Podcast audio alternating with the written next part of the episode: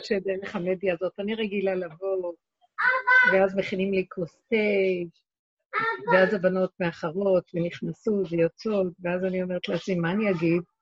יש לי קצת זמן. ואז אני צועקת להשם, תציל אותי, אני לא יודעת מה להגיד, מאיפה, אני גולם, איך אני אדבר, מה הגולם בכלל יודע להגיד? ואז חסר לי, עכשיו אני...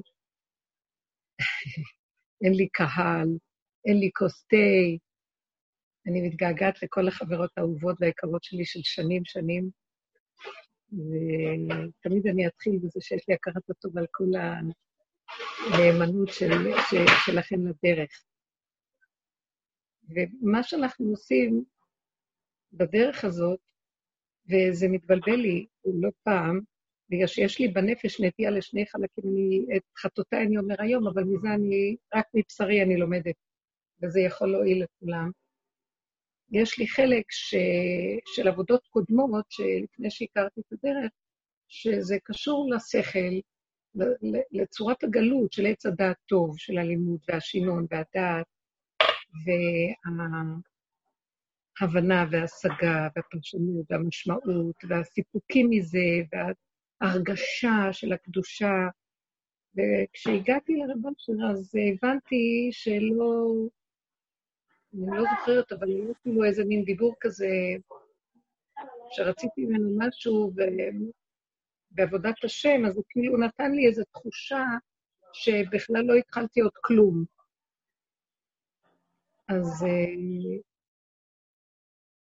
מה שמתוך המציאות הזאת, אני מנסה לגלות את המילים אז שאמר, אבל מתוך המציאות הזאת הבנתי שזה שאנחנו מבינים, וזה שאנחנו לומדים ויודעים בדרך העולם שלנו, עץ הדת טוב, התרבות של החיים פה, זה בכלל לא מתקרב לעבודה שלנו, למה שאנחנו מדברים, ובואו נגיד לנקודה, לאמת, זה לא מתקרב לאמת. אבל יש לנו ידיעות של אמת, יש לנו הבנות של אמת. אנחנו לא מחפשים כל מיני דברים בעולם, אנחנו מוש... נשענים על uh, מסורת האבות ועל הלימודים של הדורות והכול, איך יכול להיות? אנחנו הולכים לאיבוד. בכל הדורות, זה, זה, זה פחד להגיד את זה, בכל הדורות עבדו עם הדעת. האמת הייתה תמיד נעדרת מן הכדור, מעטים השיגו אותה בעבודתם, כן, כמובן, כשאנחנו אומרים על הנביאים שכל דבריהם אמת, נכון? בברכות של ההפטרה, שאנחנו אומרים שכל דבריהם אמת, אז אנחנו יכולים להגיד שהם קיבלו, מדי פעם הם יצאו במציאות העולם והם קיבלו דיבורים של אמת מהשם, חוויה של תחושת אמת. אבל הם הגיעו בעבודתם לכך שהכלים שלהם היו מתאימים לקלוט את דבר השם באופן ישיר, כל אחד זה מדרגתו. משה רבנו הגיע לזה באספקלריה הכי מהירה, כלומר, אה, מראה הכי נקייה, וכל השאר זה דרך דרגת הדמיון, כמה הורידו מדמיון של עץ הדת, לפי זה קיבלו. אבל רוב העולם לומד מתוך הדעת את הדבר, כדי להגיע לקבל מדרגת נבואה, לחזור להביא את מעלת הנבואה שהייתה, או להביא את זה למדרגה שיהיה לנו חוויה אישית עם השם, זה משהו אחר לגמרי. רב היה אומר, זה שאתם מבינים, זה לא אומר שאתם שם. ההבנה, ואנחנו מושתתים במהלך של החיים שלנו על הבנה. כל התרבות שלנו זה הבנה, ונדמה לנו שאנחנו נמצאים במקום. אבל כשמגיע זמן של ניסיון, אז רואים את האדם, והמהלך שלו מאוד מאוד קשה. בין הדעת שלו לבין המציאות שלו יש פער מאוד גדול. וזה כל האדם. אין טענה על זה מצד שאנחנו לא באים להגיד, אנחנו רק אומרים, כדי להמחיש, הדרך שקיבלנו מרב אושר, הדרך הזאת שהיא עברה, דרך של דוד המלך, דרך אה, הבעל שם טוב, גדולי עליון, שאפילו החסידות הלכה לאיבוד בדעת. בהבנות ובהשגות, אבל הם, ביסודות שלהם, הביאו את המהלך של מבשרי, להוריד את כל הדעת ולהביא אותה למציאות של החוויה הפשוטה. כל הגילוי של האור הגנוז תלוי במהלך הזה של העבודה שעשינו. להוריד את המוח, את התרבות של האדם, של עץ הדעת, שהוא כל הזמן שואף לשמיים, למלאכיות, במקרה הטוב, כן?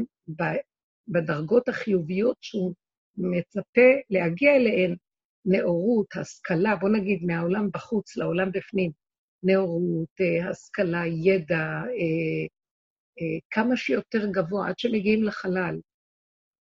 וכל המהלך הזה, עבודת הדרך שאנחנו נכנסנו בה, מטרתה להביא את האדם ההפוך, לקחת את יסוד הדעת ולהביא אותו לבהמה. להביא אותו למצב הפשוט. הגאולה תבוא מיסוד הבהמה. היא תבוא מ, כמובן כתוצאה מהעבודה של שני החלקים האלה. כל הדורות שעשו ותיקנו את עץ הדעת טוב ותיקנו בעולם שהיה מגושם בשלילה נוראית, ממש אה, תוהו ובוהו של קלקול ו... והרס וחורבן בעולם. סבל מאוד גדול שהעולם עבר. והחכמים והצדיקים הביאו את זה למצב שעידנו את העולם על ידי הזיכוך והשקילה והמדידה של להוציא את הטוב מן הרע של עץ הדת. הטוב. ששוכב בתוך הרע, אבל כולו עדיין דרך הדעת. העולם נרגע, אבל עדיין הקשר שלנו עם החוויה החושית, בחוויה החושית, עם יסוד אנרגיית החיים, שזה נקרא שכינה, הכוח האלוקי ששוכן תמיד בתוך העולם. תמיד האור הגנוז קיים בעולם, רק הוא מוסתר, הוא גנוז. נקרא אור הגנוז, זאת אומרת, הוא קיים פה וכל הבריאה מקבלת ממנו כל הזמן. אין בכלל מצב שהבריאה תוכל להתקיים בלי האור הזה, אבל הוא מוסתר מאוד מאוד מאוד, ואנחנו מקבלים רק שביבים של שביבים, ואין לו גילוי, ואז השקר מכסה, והבלבול והסערה. הדרך הזאת שקיבלנו מרב אושר, הדרך שהוא העביר אותה, גם הוא קיבל אותה והעביר אותה, ואנחנו מקבלים, וגם אנחנו מטרתנו להעביר. ואחד, הוא רצה שיהיה, פעם הוא אמר, כל מי שמקבל מהדרך צריך לעשות פירות ופיירי פירות. כאילו, להרחיב, וזאת אומרת, בענפים כל אחד צריך להתפתח איתה ולהביא אותה לידי מימוש, כי כל אחד אינו כמו השני, ובכל אופן אותו עיקרון מתקיים. מה העיקרון? שאנחנו נחיה את מה שאנחנו מדברים, לא כל דיבור, את הדברים שנראים לנו שהם אמת, אנחנו נביא אותם לידי מציאות של חוויית אמת. כדי להגיע למקום הזה חייבים קודם כל לבטל את כל הכוח הישותי והדמיון שקיים במציאות הבריאה, שקיים במוח, שקיים בהבנה, שקיים בהשגה. אה, נפל לידי איזה ספר של מישהו שכתב, מתלמידי החכמים שכתב בדורנו, אה, רואים עליו שהוא, כל מה שהוא כתב, וכמעט פעם ראשונה שראיתי ספר שכותב כל כך הרבה על העניין הזה, שצריכים לקחת את התורה ולחבר אותה לחיות וללב, לקדוש ברוך הוא. כמעט לא מצוי בעולם של התורה שידברו כמעט על הקדוש ברוך הוא, שידברו אה, על העניין של איך לחבר את זה.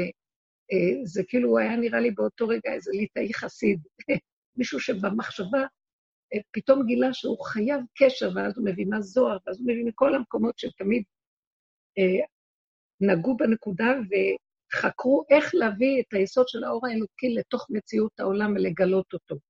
זאת אומרת, גם בתוך עולם התורה של הדעת יש געגועים להתעוררות הלב, להתעוררות לחיות, לבקש חיות, לבקש חוויה במציאות של הקיום שלנו, שזה לא יהיה רק מציאות של דעת. אנחנו יונקים שמחה מהבנה. יש לנו הרבה שמחה מהבנה. אנחנו מבינים ואנחנו מאוד שמחים באותו רגע. אבל אם נעזוב את הספר או את מה שאנחנו לומדים, שוב פעם אנחנו חוזרים למצב רגיל. איך מושכים את המצב הזה להיות בתוך מציאות של שמחה שהיא קבועה. אמנם היא לא צריכה להיות בשמיים, כי לא בשמיים היא, ולא מעבר לים ולא בארץ רחוקה. איך מגיעים למצב שאנחנו, החושים שלנו פתוחים, אני מתפללת לזה, מתחננת להשם, שיפתח לי את החושים, ושמתוך החושים אני אדע, שכשנראה משהו, נדע מהראייה, שנשמע שהוא מהשמיעה נדע. לא נצטרך ללכת לפתוח ספר ולמצוא פסוק או אסמכתה, שאנחנו נדע מהידיעה שאנחנו מגלים דרך החושים, שאנחנו המקור של הידיעה. כל אלה שקיבלו גם כן ברוחכם הקדושה וכתבו, הם קיבלו את זה כפי שהם, וכל אחד צריך להיות מיוחד במה שהוא, והתכלית שכל אדם ואדם יהיה הרבה של עצמו, יחדש את הנקודות של עצמו מעצמו לעצמו, ולא יהיה לו ספק, כי בחושים הספק נעלם. זה, אי אפשר להתווכח עם החוש. אני לא מדברת על החושים שלנו כשהם נמצאים עוד לפני עבודה שעשינו, שהם מקולקלים, שהדעת מקולקלת והרגש מקולקל, גם החושים, הבחינה של הבהמה שלנו התרחבה והלכה שלא באיזון. מה שדיברנו בעלון האחרון בפרשת שמיני, שהמהלך שלנו,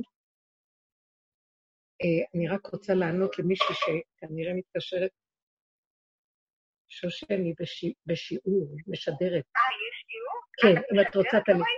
אה, לא אז היא מתוקה. התקשרתי אלייך ולא ענית, אז אני אחר כך הייתי חייבת ל... אה, אה, אה, כי ניסיתי לראות ולא אמרו שיש, עכשיו יש שיעור. כן, תנסי לעלות. כן, כן, תודה. בהצלחה. רציתי שהיא תעלה לשיעור. אז מה שכתבנו שם, וזה יפה, אני ראיתי בפרשה הזאת, שכתוב עליו, כתוב בפרשה, מוזכר העניין של נדב ואביהו, יש כמה עניינים בפרשה. שנדב ואביהו, מרוב אהבת הבורא, הם התקצנו למצב קיצוני של התרחבו מעל לגבול ולמידה, ופרצו גדר שלא נתבקשו, שלא הלך לפי קו האמת של הקדושה. אז אפשר לומר, אבל הם כל כך אהבו את השם עד שנפשם יצא מעליהם. אמנם, זה דבר מאוד נפלא להבין את זה. באמת, השם רוצה שנחיה, הוא לא רוצה שנמות. לא אמות כי אחיה, ואספר מעשה כך. השם חפץ בגוף הזה, השם רוצה להתגלות דרכו. התלהבות יתר בחיובי היא לא רצויה אצל השם. כמו שלהבדיל אלפי הבדלות, התקצנות בצד השלילי. כל הדורות שהתקצנו בצד השלילי, דור המבול הפרגה, דור אנוש, דור המבול, דור הפלגה, סדום ועמורה, כל המקומות האלה נחרבו בכל הזמנים. יש תמיד מציאות שבעולם יש קטסטרופות כתוצאה מההתרחבות והיציאה של בני אדם מהתלם, מהאמת, מקו האמצע, מהאיזון הפשוט של הקיום. אבל תודעת עץ הדעת, שהיא מדמה ויש בה ישות חזקה, היא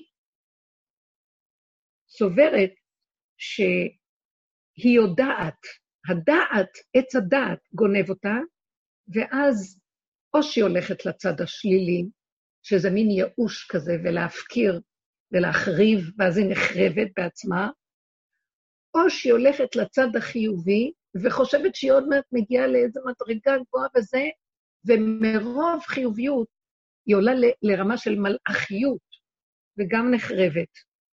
השם לא חפץ את הבן אדם שהוא יהיה מלאך, כי הוא היה יוצר את האדם כמלאך. אדם הוא מדרגה אחרת לגמרי, הוא בריאה אחרת מכל הבריות שיש. שימו לב, במעשה בראשית, כל יום נברא משהו. ביום הראשון נברא האור והחושך, שמיים וארץ. ביום השני נברא, נבראו המלאכים, הרקיע והמלאכים. כל האוכלוסייה של השמיים נבראה. ביום השלישי נבראו הצמחים, וכן הלאה. ביום הרביעי המאורות, ביום החמישי העופות, ביום שישי החיות, העופות והרמסים. וביום שישי, בסוף בסוף נברא אדם, שהוא כולל הכל, והוא יצירה אחרת לגמרי, הוא כולל גם את המלאך בתוכו, הוא כולל גם את הבהמה בתוכו. זו יצירה מופלאה של קומבינה, מין שילוב שכולל הכל. והכוונה של השם בבריאת האדם שהוא יהיה, זה, זה, זה, אנחנו כל כך התרחקנו מזה שקשה לנו להגיד, מהפחד שנתקלקל מהדיבור הזה. הוא רצה שהוא יהיה אלוקים. השם רצה שהאדם יהיה אלוקי, ואני במתן תורה, כך כתוב. ואני אמרתי, אלוקים אתם ובני עליון כולכם. הוא רצה להביא את האדם למדרגה חירות ממלאך המוות, שיחזור למדרגת אדם הראשון, שהשתמש באור הגנוז, והיה מעבר למלאכים. והמהלך שלו היה שכולם סגדו לו, המלאכים רצו לסגוד לו. הוא אמר לא, כי הוא היה מדרגת אדם שהבין שהקדוש ברוך הוא מעל הכול. ואז הוא אמר, לא, אל תסגדו לי, בואו אני ואתם נסגוד להשם. השם רצה שייווצר בעולם מדרגה כזאת, שיש בו את כל המהלכים, שממנו, מתוכו, הוא יודע שיש מי שברא אותו, והוא סוגד לו, הוא... מה זה סוגד?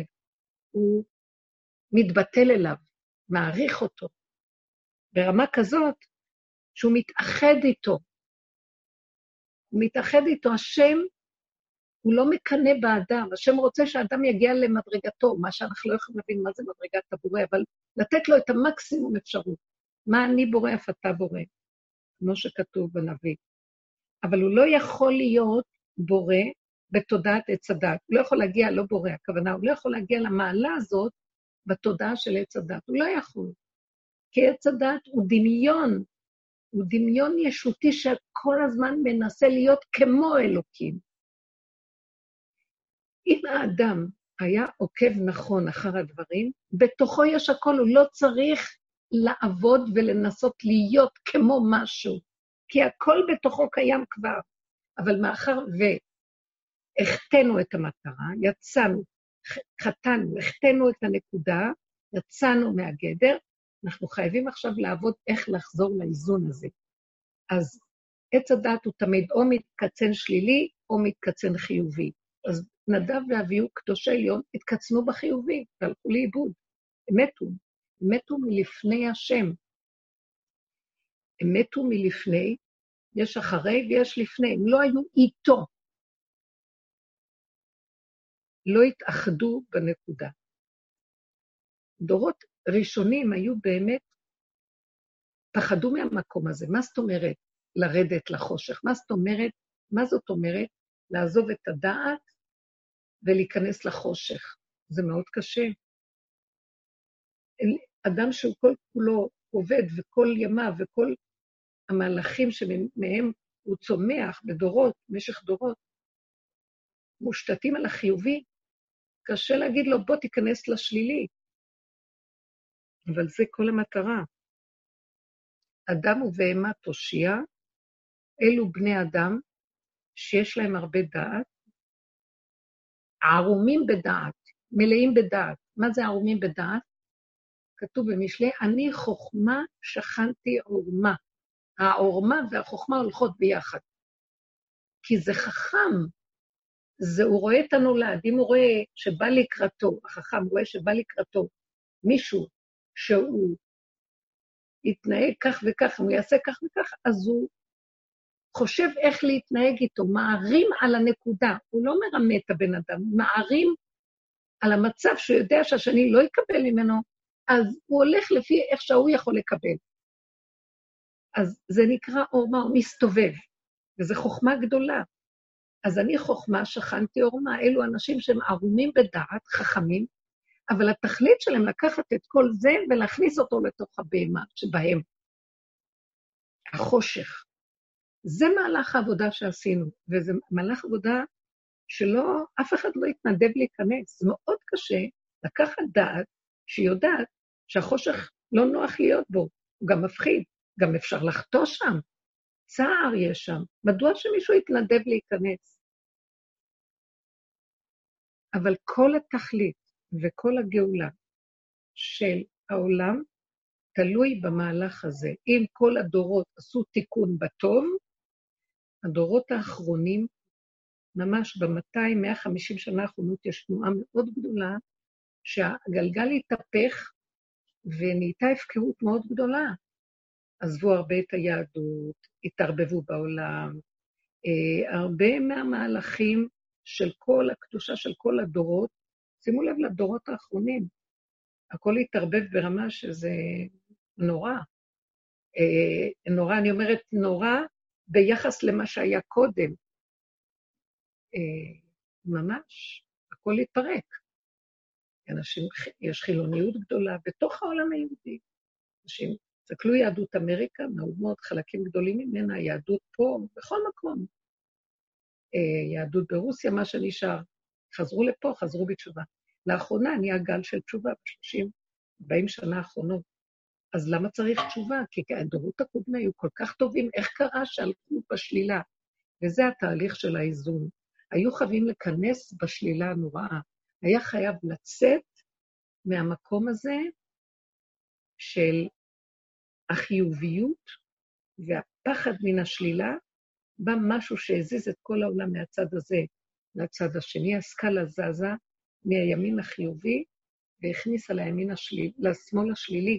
אמנם הכל זה על מנת שבסוף זה יתאזן, והמאזניים יעמדו על קו האמצע, שזה הזמנים שאנחנו מתחילים להגיע אליהם. החיובי, לא כל כך ברור שזה מה שאנחנו צריכים לעשות כבר, זה לא, זה לא נראה מה שסברנו כל הזמן, זה תיקון מן השלילה לחיוב, אבל בתכל'ס זה לא החיובי המושלם. אה, מצד שני, השלילי, אנשים שחוו מציאות חילונית לגמרי וחזרו, לא רוצים ללכת לשם, באמת, אין בזה כלום. זה הקצנה שממיתה, וגם הצד החיובי, הוא ממית, מה הכוונה? ממית, ממית את החיות. אנשים שיותר מדי שמים את המוח בלימוד, גם לפעמים כבר נהיה בתוך המוח מצב של, המוח מתפרק, הוא לא יכול יותר להכיל, הוא נכנס לשיממון מסוים, ואנשים כבר רוצים להיכנס למקום של פעולה ועשייה, ולא רק לשבת וללמוד. המהלך הזה של קו האיזון באמצע, זה הכל מכוון שזה יהיה ככה. להגיע שאדם ובהמה תושיע. אלה שעשו בעבודה הזאת, נכנסו בעבודה הזאת, יש ידם להם רב. בחלק הזה, יש להם, זה דורות של עבודות מהסוג הזה כבר, מאז תקופת הבעל שם טוב, שמושכים מהאור הזה שדוד המלך נכנס בו, שהוא היה בדורו, כאילו הרועה השביעי שמסמל את התהליך של הסוף, שהשם קרא לו משיח צדקי, שהוא ביטל את כל יסוד הדעת, ונהיה במצב של, כמו שהוא אמר בתהילים, בהמות הייתי עמך. ועכשיו, בדורות האחרונים, אנחנו נכנסים בעבודה הזאת, ואנחנו מגיעים למקום שאנחנו, התהליך שלנו לבטל את מציאות הדעת הרגילה. זה מהלך מאוד לא פשוט. ואני מרגישה שאני גם מתבלבלת, או לא פעם התבלבלתי, ואני חוזרת כל פעם ברצון ושוב, תמיד נראה לי שזה מעגן להחזיק בו, ואחר כך, אני אגיד לכם, אני... מדי פעם אני בורחת עוד פעם לצדקות, למצב של החיוביות, אה, לחפש איזה מעמד שאני משהו בתוך המשפחה שלי, בדבר שאני עושה, שאני ארגיש טוב עם עצמי. ואז בא הקול הזה שכל הזמן עבדנו איתו. העניין שמה שקורה פה, זה קורה לי עכשיו מהר לעומת מה שפעם היה. ישר הוא מחזיר אותי ואומר לי, אל תשכחי את הכלום שלך, תרדי לשלילה. אמנם כבר השלילה, דיברנו עליה שהיא נמוגה, היא כבר, לא נתנו לה כבר מעמד, תחז... כי היא נוגעת בגולם, כבר נגמר גם השלילה. החיוביות נגמרה, גם השלילה נגמרת, אבל דעו לכם, כל עוד אנחנו, ככה ראש עד הקבר, כאן תמיד יהיה לנו התנועה של רצו ושוב. אנחנו בתוך עולם שעדיין רוצה את החיוביות, ונאחז בו בשביל להרגיש טוב עם עצמו, ואנחנו יכולים להתבלבל מזה. וכל הזמן הוא אומר לי, תחזרי לכלום שלך, תחזרי לגולם, אל תתפתי לחשוב או לחפש איזה מקום שאת משהו. תישארי בכלום. מול השני את מתבלבלת, בתוך עצמך יותר קל לך, תחזרי לעצמך. ואז אני אומרת, אבל אני אתנתק מהסובב, אני בתוך עצמי, כאן אומר לי, תדעו לכם, אם אתם תיכנסו לתוך עצמכם ולא תיתנו למוח הזה לפתות אתכם, לחפש לכם מדרגות, להתווכח, להראות שאתם יודעים משהו, להראות שיש לכם איזה נקודה או משהו, כלום. כל פעם שבא המוח הזה שמשקיף ומחפש את איפה מדרגתו, איפה מעמדו בין העולם, ממש לברוח לתוך הבהמה, החושים נפתחים שם, ומתוך המקום הזה אני מרגישה שהוא מחבר אותי לכולם בשקט, בצורה שלא צריך שום תחרות, שום דבר. אני, היה לי למשל דיבור עם אחד הילדים, ודיברתי איתו, עם אחד הבנים, והיה נראה לי לרגע שכאילו הוא ניצח אותי.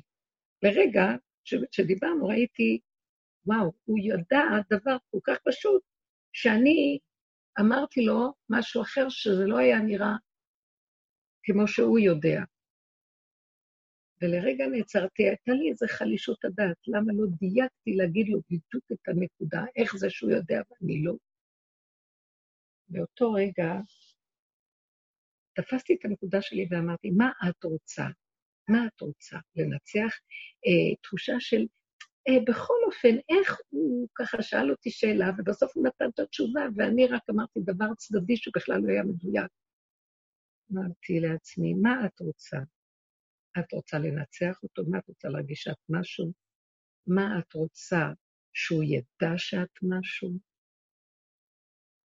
אה, על מקום, אמרתי, אני לא יכולה להיכנס עוד פעם בסבל הזה, שהרגשיות בנפש, כל אחד זה איפה שמונח במקומות שלו, יסחוב אותי לשם. מיד אמרתי, אבל את כלום שבכלום. את כל כך כלום. את יושבת על דמיון מטופש של, עכשיו את גדולה מהספרייה שלך. ולמה הוא ידע? יש לו זיכרון שהשם לא סגר לו, לי הוא סגר את הזיכרון, אני לא זוכרת. אני לא זוכרת, זו תשובה שידעתי אותה, לא זכרתי להגיד לו. ואז אמרתי, השם סגר לך את זה, כי הוא לא רוצה אותך שם. אז הוא רצה שעכשיו הוא יגיד וככה זה. זה כל כך עזר לי לחזור. ועל אתר, אז אמרתי, על אתר נהיה לי כזה רגיעות, ונהיה כזה אחדות, כי המוח לא שיגע אותי, נהיה לי אחדות איתו, המוח לא שיגע אותי. החזרה לתוך הבהמה שלי, זה רק דבר קטן, לכמה דקות אפילו, אני מספרת מהלכים כל כך, שהם דקים והם כלום, כלום כמעט. גם הקצת שנשאר עוד שאת רוצה איזה משהו, ישר מחזיר אותי, אומר לי, לא. אז איך אני אהיה מחוברת? אז איך שני בני אדם ידברו, אה, בנגיד, אה, ברעיון, באיזה דבר תורה או משהו?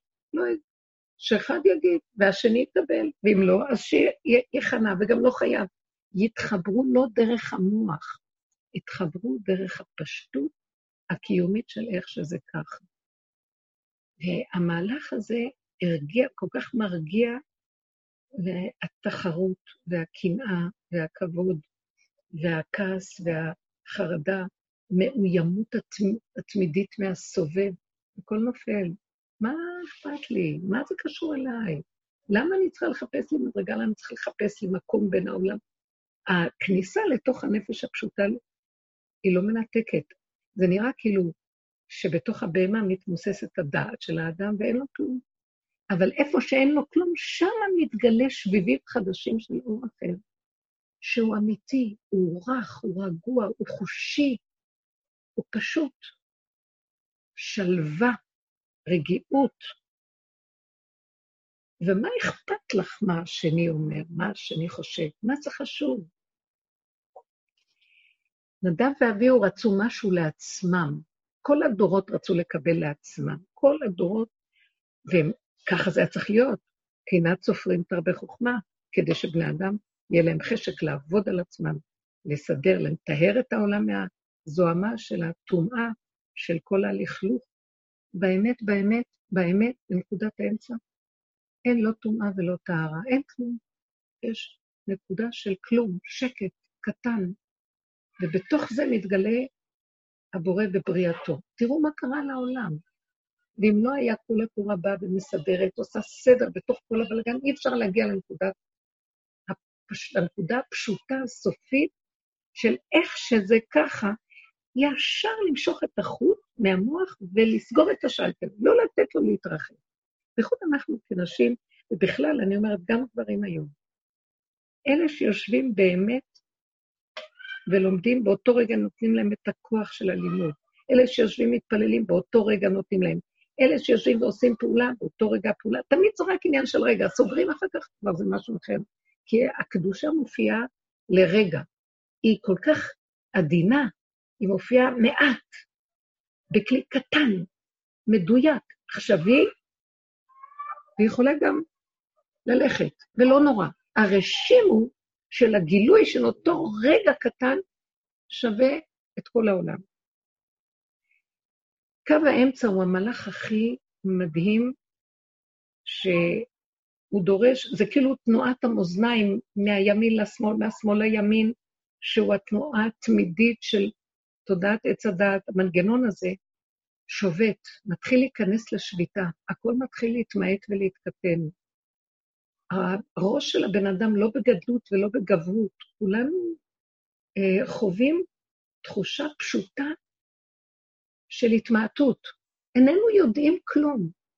אני לא יודעת, אף פעם לא יודעים כלום. כל פעם בן שלי אומר, אה, נתניהו עכשיו אמר, אה, דיבר משהו, הייתי רוצה לדעת מה הוא אמר כדי שנדע מה המהלך. אז הוא דיבר עם איזה שכן פה. אז הוא אמר שהוא דיבר, אבל הוא לא יודע מה הוא אמר, לא ברור. זאת אומרת, כלום לא ברור, דיברו ולא ברור. אולי כן, אולי לא, אולי כך, אולי ככה, כן, ככה, לא ככה, הבן אדם יושב ולא יודע. המהלך הזה שאם אני אפתח את המוח, לא נוכל להכיל אותו. לא רוצה גם. הקטנות מאוד עוזרת פה. כשיש לנו את הרגע הזה, אנחנו עושים איתו מה שאנחנו יכולים. רגע זה אפשר לעשות פעולה, רגע זה אפשר, כל אחד במה שמתאים לו, ויותר לא. אם הוא יפתח את המוח ויגיד, מה ילך? מה יהיה? מה נעשה עם החיים? אנחנו צריכים לצאת, לעשות, לפעול, מה יקרה? יהיה לו צער מזה. אפשר לשאת תפילה לבורא עולם. התפילה הראשונה היא תסגור לי את המוח, אבל תן לי לנשום את הנשימה, אתה פותח את השערים. אנחנו לא תלויים במה שהממשלה אומרת, אנחנו לא תלויים במה שהעולם קיים. אלו שהולכים בנקודת האמת, אני אגיד לכם דבר מאוד נפלא. יש בעולם גנבים, כוחות ששולטים פה. הם חושבים שהם שולטים והם לוקחים מהשם את המלכות, והם המחליטים מה יהיה בעולם. השם יושב בשמיים, ישחק, השם ילעג למו. אלה שהולכים עם הרגע וסוגרים את המוח, הם חלקו ונחלתו של השם. משחת השם עליהם. כמו שהשם אמר לבני אהרון הכהנים, לא תצאו מפתח ואל מועד, כי משחת השם עליכם. יורד עליכם אור מכיוון אחר. אל תתחשבו במה שקורה מסביב. לכו עם, עם הנקודה של החיבור, אל תצאו מהפתח הזה, מהפתח, ויש פתח, אתם יכולים לצאת, מיד יוצאים לעולם, מתרחבים שמאל וימין.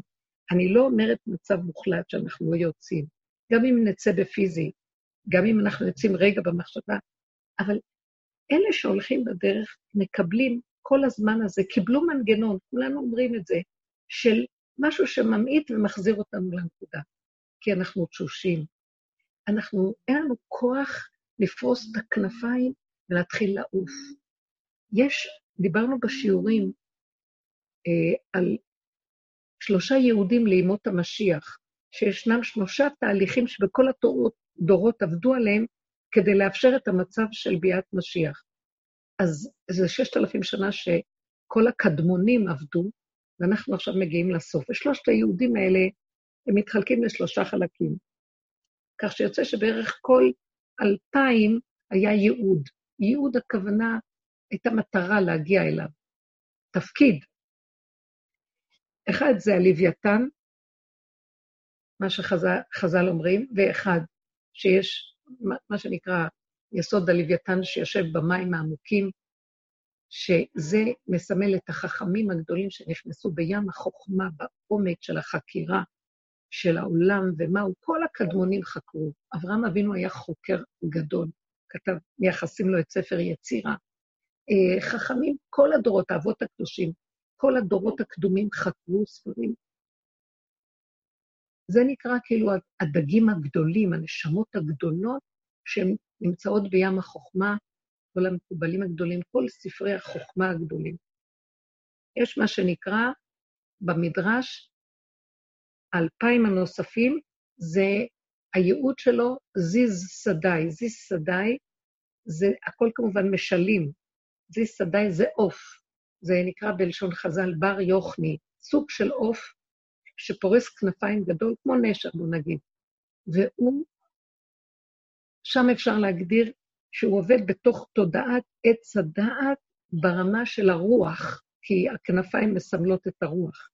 אם כאן זה עבדו ברמה של חוכמה מאוד גדולה באור הנשמה, כאן עובדים באור הרוח, והם שם מסומלים כל התלמידי חכמים וגדולי העולם שחקרו בתוך התורה, נכנסו לתורה והתפלפלו ודרשו ועשו את הבירור של טוב מן הרע, טמא מן הטהור, להוציא את הטהור מן הטמא, את הפסול, את המותר מן הפסול וכן הלאה, כן? כל מה שעבדו בכל החוכמה של התורה, גדולי תורה, תלמידי חכמים עצומים. והייעוד האחרון שבסוף הדורות, הוא נקרא בהמות בהררי א'. ישנה בהמה, וכמובן שזה, עוד פעם, נמשל. בהמה אחת שיושבת על אלף הרים, רבוצה על אלף הרים, ואלף הרים מספקים לה מזון. אני רוצה להתייחס לחלק הזה. כל הדורות עשו את מה שהם עשו, בייחוד הדורות של החכמים, תלמידי החכמים, היו חכמים ויש תלמידי חכמים. עכשיו תבוא הבהמה. כל אלה הראשונים מסמלים ערומים בדעת. עכשיו החלק האחרון יבוא, ומשימים עצמם כבהמה. המשל הזה של הבהמה, זאת אומרת, עכשיו אנחנו יורדים למדרגת הנפש. הנפש מסמלת את המידות ואת החלקים הנמוכים שבאדם, זה לא הנמוכים, אה, אנחנו בעץ הדת מסווגים גבוה נמוך. אבל שמה, במקום הזה, התיאור של חז"ל, שיושבת, מציאות של בהמה שיושבת ואוכלת, יושבת ורבוצה על הרים גבוהים, מכאן בא המושג הרי האלפים, הררי א', שהם הרים גבוהים מאוד, ומסמלים את מידת הדין. יושבת על מצב שכל הזמן מספק לה עבודה. מציאות הדינים, מציאות החושך. כאילו, הערים הגבוהים מושלגים, הם קשים, הם חזקים, מסמלים את מידת הדין, הרי האלפים, אה, הגרמנים, מידת הדין מאוד גבוהה, הם מספקים למזון. זאת אומרת, הירידה לעבודת הנפש, זו הירידה, לקחת את כל הדעת, ובחוכמה אותה בהמה מאוד חכמה, לדעת איך להוציא מהערים האלה מזון. זאת אומרת, היא אוכלת כביכול עשבים, אבל היא מרוקנת, אז לא יהיה לה. אבל היא יודעת איך לגרום שהם כל הזמן יספקו לה עבודה, העבודה שהם מספקים לה, עד שבסוף מזה היא גומרת את כל הייעוד, כל השלילה הופכת לאור. הייעוד האחרון זה של הבהמות בהררי א'. יש מאבק מאוד גדול, גם יש מדרש שאומר שהלוויתן הוא כל הזמן אה, רב עם הבהמות, שור הבר והלוויתן, מה שנקרא. זאת אומרת, יש בכל אופן מאוד קשה לאותו אדם המסומל, מדרגת האדם שיש לו את הכוח הזה, וגם יש לו את הכוח הזה, בדורות היה את הכוח הזה. עכשיו, בא הכוח של השלילה הגדולה, חושך. הדורות הקודמים לא יכולים לסבול את המצב של החושך של הדור שלנו, שעברנו אותו. עכשיו אנחנו כבר במקום קצת שונה, לאור מה שקורה. אבל חז"ל אמרו בגמרא, ייתה ולא יחמיני. אני לא רוצה להיות בדור האחרון שהוא יגיע, אני לא רוצה להיות שם, זה יהיה נורא. ומספרת לנו הגמרא, בן קם ואביו, בת בהמה, כלה וחמותה, דור חוצפה יסגה, בית הוועד, שהוא נחשב לדבר שמעריצים אותו, כאילו נבחרי העם הם יהיו, אה, הכל יהפך להיות להפקרות, מינות, זנות, גניבה ושוחד וכל מיני דברים קשים. הם לא רצו להיות במקום הזה, בשלילה הנוראה הזאת. זה הלוויתן שלא יכול לסבול את המציאות שאיפה שיושבת הבהמות. אבל יש בתוך יסוד הבהמות, זה קשה לנו לומר את זה, כי אנחנו לעומק מבינים, נעשה כאן תהליך של פירוק כל המציאות הקודמת, להוציא ממנה את כל הדין שבה, את כל הכוח, ולהביא אותו לפשטות. כי גם הלוויתן בתוך ים החוכמה, תקשיבו, החוכמה היא... יש סיפור לרבי נחמן, על איזה... שפעם הייתה מדינה, אם אני זוכרת נכון, שהיו שם, היה שם מלך והיו שם שרים והיו אצילים, וכולם התעסקו בחוכמות. והם למדו ולמדו, והיו חכמים, והיו חכמים וחכמים, ולמדו וידעו ולמדו, ומרוב חוכמות הם התחילו כבר לאבד את החוכמה. התחילו ללכת בכל מיני דמיונות וסגנונות שנדמה להם שעוד יש שם משהו. וזה, באה בהמה, מורידה את הכול, ואומרת, רק רגע, הקצנה הזאת שהייתם נכונה. אני חייבת להקצין לצד השני, אבל המהלך הוא בסוף להביא את הכל לפשטות, לגולם הפשוט. הכדור הזה הלך לאיבוד בכל העבודות שנעשו. למעשה, משיח היה יכול לבוא כבר, למעשה, בכל יום שנברא העולם, אם היה אדם אחד שעושה עבודה נכון, היה יכול להביא אותו, והיו כאלה. אברהם אבינו בדורו רצה להביא את הגאולה. גם דורות קודמים, נוח רצה להביא את הגאולה. שת, הבן של אדם, רצה להביא את הגאולה. למך, חנוך, מתושלח, כל הדורות האלה ירצו להביא, הם היו צדיקים. אה, משה רבנו רצה להביא את הגאולה בדורו, גאולה כללית, הסופית, שאין אחריה הפסק. אבל אה, לא כך.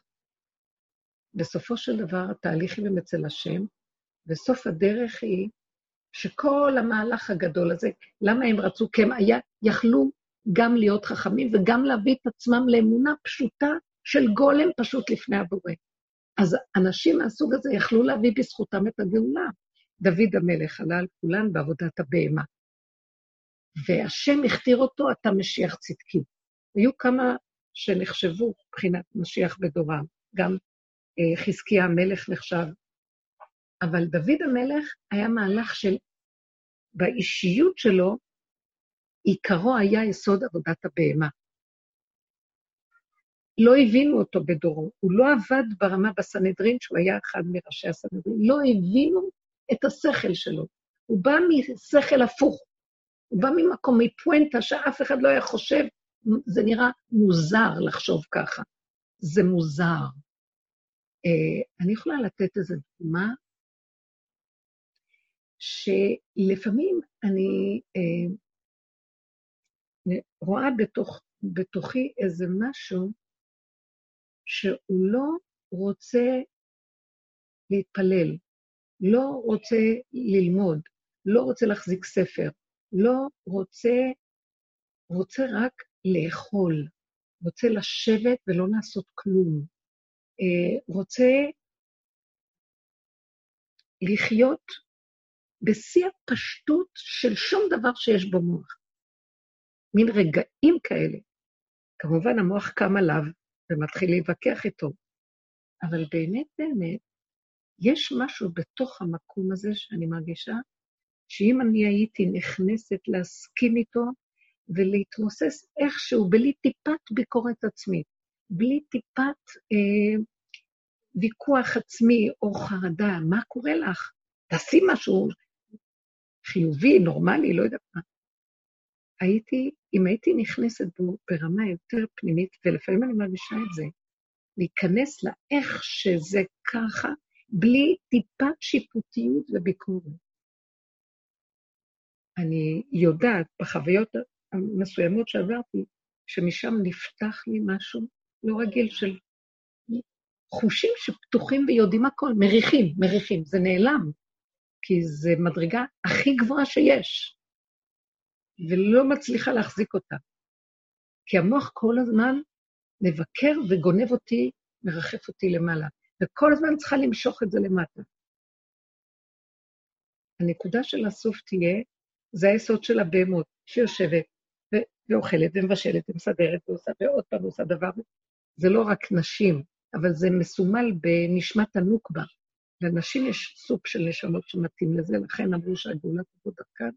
גם יש גברים היום שבאים עם הסוג של הנשמה הזאת, ויש להם את הנפש הזאת אני רואה גם בתוך, ממש, כל הדור, הדור החדש, יש בו הרבה נשמות שהן רוצות להתעסק בעשייה פשוטה, בדבר פשוט, אבל uh, הביקורת של הסובב לא נותן להם. וזה הדור של, ה, של התיקון האחרון, של להוריד את הכול למצב של עשייה פשוטה. לא שלא יש, שלא תהיה שם דעת ושכל, אבל הדעת באה ממקור אחר, מכיוון אחר. מ, לא מהמוח שזוכר ויודע ומבין, אלא יודע מבשרו. החושים הם כל כך דקים וחכמים, חוש הריח, משיח משתמש בחוש הריח. הוא בא מהמקום הזה. באפו, ברוח אפו ימית רשע. הוא מריח, כתוב עליו מורח ודאין, הוא מריח ודן, והוא יודע לדון בין, בין זה לזה, מהריח, לא מהדעת שלו. שהוא מסתכל על הבן אדם ושואל אותו, מאיפה אתה, מי אתה, מי אבא שלך, מי שלך, מה עשית, לא עשית, כן, ואז הוא יודע, כך וכך, אז הוא דן. הוא מריח, זה מדהים, זה בא מעבודת הבהמות. זאת אומרת, הבהמות משלימה את עבודת כל הדורות, זה השלמה. הייעוד האחרון של הדור האחרון, וכל אחד בדור שלנו יוכל לזכות כתוצאה מעבודה של הסוף. זו עבודה של ההתמעטות, ההתקטנות, ההשלמה. בואו בוא נחזור עוד פעם. אה, איפה ממקד את הדיבור? נדב ואביהו בתחילת הדורות הלכו לכיוון החיובי, הגדול, האש, והלכו בהקצנה בימין. הדורות שהלכו בשלילה בשמאל, מתוך קנאה, או בוא נגיד אפילו קורח ועדתו, התקצנו בשמאל אה, מתוך קנאה וצרות עין ולשון הרע. אנחנו מדברים על משהו אחר. כאן גדלות וכאן גדלות. בשני הקצוות זה גדלות. גדלות השלילה, גדלות החיובי. מה לי בכלל חיובי או שלילי פה? הגדלות סותרת את המציאות של גילוי האור הגנוז. זאת אומרת, כי יש שם ישות, היא גונבת, הגדלות גונבת, זה לא גדלות השם, זה גדלות האני העצמי שחפץ במשהו לעצמו. בני נדב, בני אהרון נדב, חפצים היו לקרבת השם של כלות הנפש. השם כבר לא רוצה את הסוג של העבודות האלה. לא רוצה את זה, דורות שלמים הלכו שם. וזה היה נחשב מעלה, מלאכים. הוא לא רוצה את זה. הוא רוצה, המהלך של הסוף, שכל הדורות הקודמים שעשו עבודה, ישבו על המהלך האחרון, וזה יהיה השלמות של הכול, שהוא המהלך של הקטנות. חייבים, הדור האחרון, אז, אז המהלכים האחרונים, אני לא יודעת מה זה להגיד דור אחרון, דור זה 25 שנה, זה לא דור אחד, זה הדורות האחרונים, זה המהלכים האחרונים יהיה בכיוון אחר. הפשטה של כל הגדלות, הפשטה של כל הידע, אה, הפשטה של כל החשיבות העצמית בחיוביות ובצדקות. אנחנו, למה החכמים עשו את זה, ש, שנתנו להם כבוד, נתנו כבוד לחכם, הושיבו אותו במזרח, נתנו לו אה, יחס, אה, קמו לקראתו. אה, זה לא בגלל שהם רצו את הגדלות לעצמם, זה כאילו מסמל את המקום הזה, תראו, כאן נכנסת תורה, תק, תקומו לקראת התורה. כאן אה, נכנס עבד השם, אז תעריכו את העבדות שלו, איך הוא עובד את השם. אז ככה המטרה הייתה, בכבוד שנתנו לבני אדם כאלה, שזה יסמל לנו משהו. לאט-לאט איבדנו את הערך שיש בפנים, והתחלנו לסגוד לבני אדם. וכשאנחנו כבר מאבדים את הנקודה וסוגדים לאדם, אז האדם גם מתבלבל, וגם הוא הולך לאיבוד. רב אושר היה צועק, מה אתם רוצים ממני? אני אפס אפסים, אני גולם, אני לא יודע כלום, תלכו מפה. אתם מגשימים אותי ומפילים אותי בהגשמה שלכם.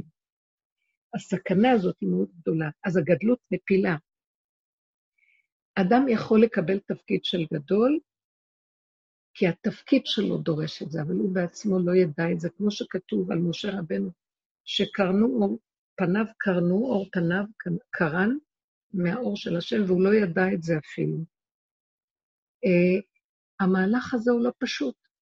אז זה מה שקרה בבודדים, שהם כן הצליחו להשיג את זה, את המדרגות האלה עצמם. היום כל הדור, השם רוצה מהכלליות הכללית, בתוכם תמיד יש בודדים.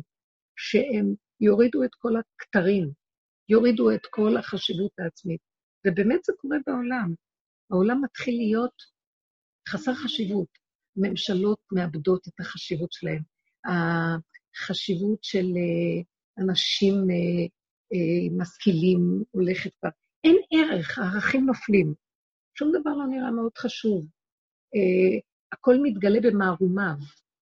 כאילו גם אלה שיושבים, בוא נגיד, במשרות רמות, בית המשפט העליון, נגיד, להבדיל, להבדיל אלפי הבדלות, בתי הדינים, אבל גם כן, אה, המציאות של הדמוקרטיה במלחמות מפרקת אותם לרסיסים. יכולים לדבר על כולם. כל אחד יכול להגיד מה שהוא רוצה על כל אחד. על ראש ממשלה, אין כבוד לראש הממשלה, אין כבוד למשרה, אין כבוד. אין כבוד לרבנים, אין כבוד. הרבנים צווחים וצועקים דבר, ואנשים עושים מה שהם רוצים, לא יכולים אחרת. יש גל בתוך מציאות העולם שמפרק את הגדלות, מפרק את החשיבות. הולך לאיבוד המצב הזה של הערכיות, אין ערך, אין, עולם היחסי נופל, אין יחס כזה לזה לזה, משהו מתחיל להשתוות. הערכים נופלים ויש מין פשטות, השתוות. המהלך הזה הוא מהלך שמחויב המציאות כדי להביא את יסוד האור הגנוז ואור אין סוף בתוך העולם. אה, זה היה קשה מאוד לתנאים.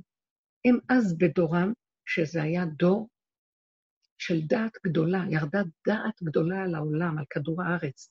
הם קיבלו את הדעת הזאת, ובדעת הזאת הם התוו לדורות הבאים דרך. זה, ה, זה המשנה, זה הגמרא, זה, זה, זה כן, התנאים, האמוראים, הסבוראים, הגאונים וכן הלאה בכל הדורות, הם התוו דרך לתיקון העולם.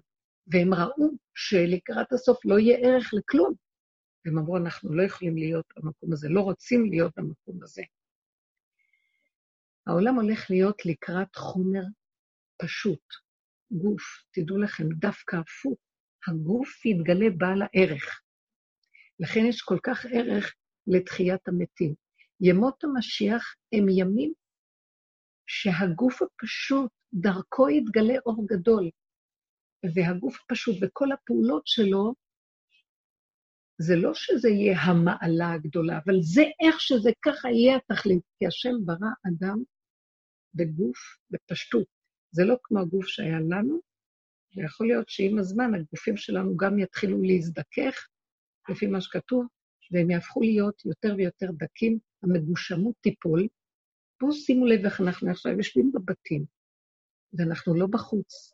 אין רציחות, אין גנבות, אין אה, כל מיני דברים רעים וקשים, אה, לא מוסריים, אין אה, בתי משתאות, אין מקומות של זלילה ומסעדות, אין, אין, הכל, האדם מתחיל להזדכך, הוא נכנס לצמצום בעל כורחו, וגם אין לו חשק כבר, מרוב שהכל סגור, אין כל כך את החשק, מה שהיה פעם, התזזית, כי גם כשזה כבר היה מותר, אנשים כבר התחילו להקים מזה. כי כמה הם יכולים לאכול ולשתות? כמה הם יכולים לברוח למקום הזה שנראה שיש שם משהו ואין שם כלום? זה נראה כאילו. אה, ומתחילים להגיע למקום של איזו התנקות פשוטה. התנקות פשוטה של פעולות פשוטות. אוכלים, מסתכלת על כל הימים האלה שעברנו כמעט חודש. מה עשינו? אכלנו וישנו, ועוד פעם קמנו, עשינו פעולות בין המטבח לשולחן, לחדר שינה, אה, קצת אולי, אה, הלכנו 100 מטר, הרשו לנו ללכת 100 מטר. גם כן חזרנו מהר, כי כבר התעייפנו 100 מטר, נראה לנו. המהלך אה, זה שהכל נהיה פשוט, ואנחנו והילדים התחלנו להשתוות. אני רואה סביבי ילדים קטנים, מה הם עושים? מה אני עושה? אני לא יותר חשובה מהם, כל הזמן הייתי חושבת, הם עושים שטויות, הם מפריעים. הסתכלתי עליהם, הסתכלתי על עצמי וראיתי, אני בעצם באותו ערך כמוהם. הם משחקים עם המשחקים שלהם, ואני משחקת עם המטבח ועם הכלים ועם השולחן ועם הספר, גם בתפילה, גם הכל. לא היה הרצון למדרגות, לסיפוק, להרגשה, כלום. פשטות. זה היה מוזר. אני ראיתי שהגברים אצלנו התפללו בסלון בחדר, וגם אני מאחוריהם מתפללת, כאילו שור וחמור באבוס יחדיו. כן, ככה מצחיק, ממתי שגברים התפללו איפה שיש נשים. אבל היינו בני הבית, אז התפללנו שם, היה נוח, יש איפה לשבת בנינוחות. הכל השתווה, הכל השתווה. תמיד כשבעלי חוזר מהתפילה עם התפילין, עם הטלית, אה, איזה ערך, פתאום הוא בתוך הבית, אני והוא אותו דבר, רק לא יש תלבושת כזאת ולי יש כזאת. ההשתוות הזאת, זה לא שיש בה משהו של לזלזל, זה חס ושלום, זה פשוט קורה מאליו, פשטות. אין אחד יותר מהשני. המהלך של הבהמות ברזי א', הבהמה אוכלת, היא לועסת. אה, מה זה לועסת? היא מפרקת תוך כדי האכילה. בשיניים היא טוחנת, אחר כך היא מעלה גרה, אחר כך עוד פעם, ואחר כך עוד פעם, אחר כך זה יורד לקיבה, עד שמתמוסס, מת... היא מפרקת, היא מפרקת את העולם. האכילה הזאת, ההתבוננות בתוך התוואים, מה שעשינו בעבודה שלנו, להתבונן בעצמנו, הדעת שלנו, לקחנו אותה, לקחנו את הלוויתן הזה, והורדנו אותו לתוך הבהמות, לתוך עץ הדעת, לתוך, סליחה, לתוך התוואים, הנפש, המידות, והסתכלנו על עצמנו. עדיין השתמשנו בדעת של עץ הדעת שיש לנו במוח, אבל הסתכלנו בה במידות. זו שעה מאוד קשה שהמוח הזה הגדול, החכם היודע, שחושב את עצמו למשהו, פתאום רואה באמת איך הוא נראה. מדבר גבוהה, כאשר רגע אחד הוא לא יכול לסבול את השני, כועס, מקנא. עכשיו, אם הוא לא מצדיק את עצמו, כי זה לא רמה כבר להצדיק, רק מחפש את האמת, הוא אומר, בין הרגע של הגדלות מוחין שלך לבין המציאות שלך ברגע ההתנסות, אין קשר בכלל. אז איפה אתה, איך? איפה אתה, בן אדם? המקום הזה הוא קשה מאוד לדעת. זה אוכל אותו, זה ממית אותו, זה ממיס, מימיס. עוד פעם ממיס אותו וממית אותו, שוחק אותו, עד שהגענו מהשחיקה הזאת, כמו שהיו טוחנים את הקטורת דקה מן הדקה, שוחקים. אז זה שחק לנו את הדמיון של הגדלות והישות, ונשארנו קטנים. הבהמה הזאת יושבת, והיא אוכלת, אוכלת, אוכלת, היא טוחנת, היא מפרקת, היא ממוססת, היא שוחקת. אה, בלשון הלשם, והאריזה, הלשם מפרש את אה, עץ חיים ואת הזוהר הקדוש, ככה נאמר, שהזוהר הקדוש, אה, האריזל מפרש אותו הראשון, בשיטה שלו בצורה הכי לא יודעת, אחי, אני לא יכולה לתת שום, אבל הוא מפרש אותו, הוא מפרש גדול שלו, ואחר כך הלשם מפרש את הארי. אז כולם מפרשים בעצם את הזוהר שמפרש בעצם את התורה שמפרש את כל העולם, חוקר את כל היסוד הפנימי של העולם. ואז הוא אומר שהבהמה הזאת היא בעצם השכינה. מה זאת אומרת השכינה? זה לא באמת בהמה, חס ושלום. זה כוח של אלוקות שירד למטה במדרגות התחתונות של הבריאה, ששם יש את כל הסערה והדין והקלקול והתלאות והייסורים והכאבים והמעברים, תודעת עץ הדת, ששם, זה נקרא עולם הבריאה, ששם זה לא עולם האצילות, המושב שלה בעולם האצילות, משם היא באה, אבל היא ירדה לצורך התיקונים. ואז זה העיקר של התיקון שלה, כמו שאמרו במדרש הלבנה, השם אמר לה, לכי מעטי את עצמך. היא ירדה מהמקומות הגבוהים שהייתה קודם, וישבה, שווה לה חמה, וירדה למציאות של חושך, וירדה למציאות של העולם הזה. זה הפעולות שהיא עושה לקראת הסוף, שזה החלקים הנמוכים, ושם היא נמצאת, זה המקום של התמוססות, למוסס את כל מדרגות הדעת למיניהם, ולהגיע למצב שהדעת לא תבוא יותר מהמקום הזה של עץ הדעת, לא תבוא מהדעת הזאת, היא תבוא ממקום אחר לגמרי. היא תבוא משורש הדעת העליון, שזה מלכות אור אינסוף, ש, שזה, אה, כל עץ הדת, הוא מנסה לחקות אותו ואין לו השגה ומושג בו. זה הדת שיודעת. זה בחינת האור האלוקי, שהוא המדע והוא היודע והוא, והוא החכם והוא ממנו החוכמה. זה לא שהוא חכם, רק החוכמה נמצאת בו, והוא לא החכם. כמו שרואים, כל העולם זה מקומו של השם, ולא השם הוא מקומו של העולם. זאת אומרת, הוא בעצמו הדבר עצמו. זה לא שהוא נפרד מהדבר, הכל דבר שקיים מעצם מציאות האלוקית, ממנו הוא קיים. אז החוכמה קיימת מהאלוקות, הדעת קיימת מהאלוקות. התודעה של עץ הדת היא נפרדת, היא יצרה מציאות של היפרדות. תנאים, אם תאכלו מן העץ, תהיו כמו אלוקים. הלוא קודם הם היו בתוך כוח האלוקי פועלים, מתוכו. בשביל מה להם להיות נפרדים? וגם זה מזימה מאוד נעלמה, שגם כן הכל מאת השם, כדי שאדם יצא על מנת להיכנס בתוך כדי עבודתו ועל ידי הבחירה שלו להגיע בסוף לתכלית, שהוא והאור הגנוז מתאחדים ונהיה אחדות עם הבורא, מתוך עבודה ולא מתוך לחם חסד, כמו שהסברנו את זה. בכל אופן, נחזור לנקודה שבעצם התכלית היא שהגוף, שהחלק הנמוך, משם מתגלה האור הגדול. זה בדיוק הפך ממה שאנחנו כל הדורות בדעת שלנו יודעים, שנשיג מדרגות ונעלה למעלה, ועוד מעט נגיע, והנה אנחנו כבר משיגים. איזה תוחלת ממשיכה להשיג ולהגיע. ובסוף יתגלה שבאמת מה שזה עשה זה מיצה את הדמיון של עץ הדעת, אבל לא הגענו לשום דבר.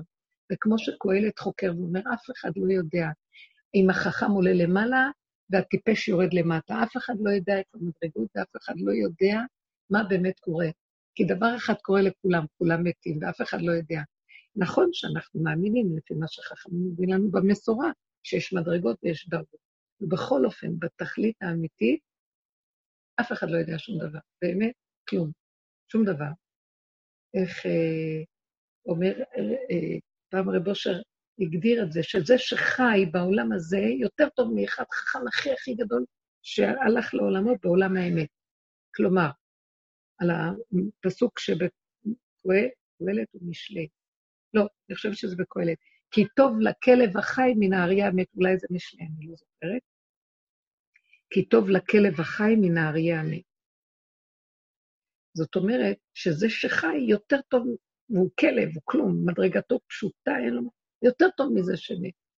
בסופו של דבר, אמר רב אושר על הדבר הזה, שזה שהוא לא, הוא מחזיק את עצמו פחות מכלב מת, הוא-הוא האריה החי, כי אנחנו בתודעת עץ הדת רואים, זה אריה וזה כלב. רב אושר אמר, קחו את המקום הזה שעושה מדרגות, ותפרקו אותו לרסיסי רסיסים, פחות מכלב מת. זה, זה גוף המעורר את האור של האריה החי.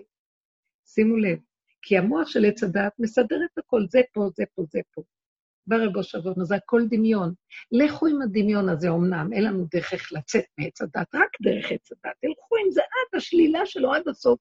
פחות מכלב מת, תחשיב את עצמך, אתה תהיה האריה החי. זה מהלך מדהים, שדווקא השלילה והפשטות, המיסוס, התמוססות של כל החיובי, כל המדרגות, כל דמיונות, וזה כשאדם נכנס בשלילתו ובאמת רואה את עצמו, הוא שב לאחור, אבל אסור לו להישבר מזה. הוא צריך לקבל את זה, להסתכל ולראות, ולקבל ולהשלים. זה המקום שהוא חוזר להיות גולם, גוף פשוט, ילד קטן, תינוק. משהו, הוא זקן והוא תינוק, הוא אהוב אצל השם. שמה, כרגע, זה המקום וזאת העבודה שה, שהבריאה, ההשגחה העליונה, המחשבה העליונה חישבה. צריכים את המקום הזה בשביל לסיים כאן את התהליך של כל התיקון הזה של ששת אלפים שנה, של הכדור הזה, של כל מתן תורה, של כל הסיפור הזה. וכוח הגוף הזה, שיורד בו, כשהוא כזה גולם, כשיורד בו האור הגנוז, הוא כוח בלתי מוגבל. הוא יכול לחיות לנצח. הגוף הזה הוא לא חי 80 שנה. כשתודעת עץ הדת נכנסה בו, השם הגביל אותו ל-80 שנה. 120 שנה.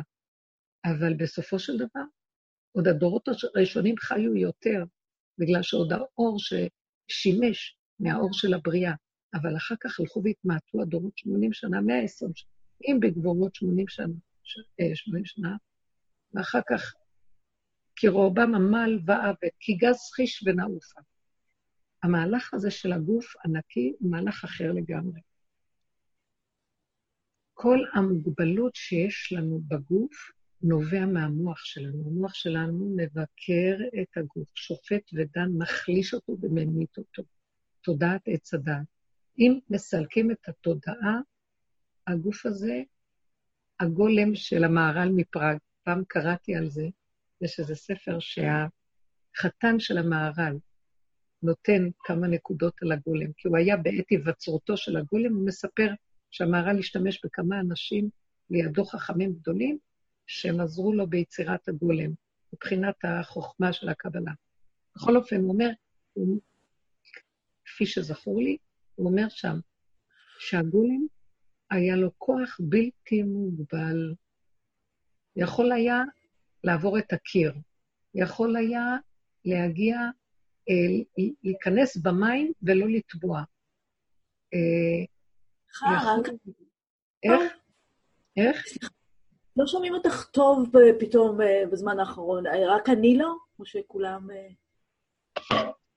דווקא אני שומעת טוב. שומעים מצוין. שומעת מצוין? אוקיי. גם אני שומעת, גם אני שומעת מצוין, אוקיי. ברוך השם. בסדר. אני שומעת רק את עצמי, לא אכפת לי בכלל מה. שומעות לא שומעות.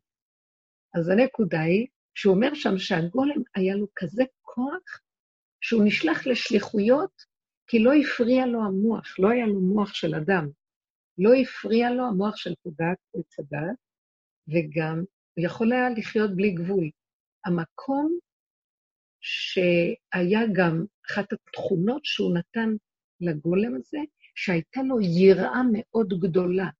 כלומר, הוא חי את סכנת התבטלותו. כל כך הוא הכיר, זאת אומרת שהוא היה כל כך גבולי וכל כך מחובר לגבול שלו, שהוא כל רגע פחד שהוא הולך למות. זה קשה לנו להסביר את זה, אם אין לו מוח, אז איך הוא יודע? אבל בחיה שבו, בכוח החי שבו, הגבוליות שלו ידעה אה, את, ידעה, זאת אומרת, הוא ידע את הגבול שלו מבשרו, והוא פחד שאם הוא יעבור אותו, הוא יתבטל ממציאותו. וזה גופה מה שנתן לו כל פעם את החיות מחדש.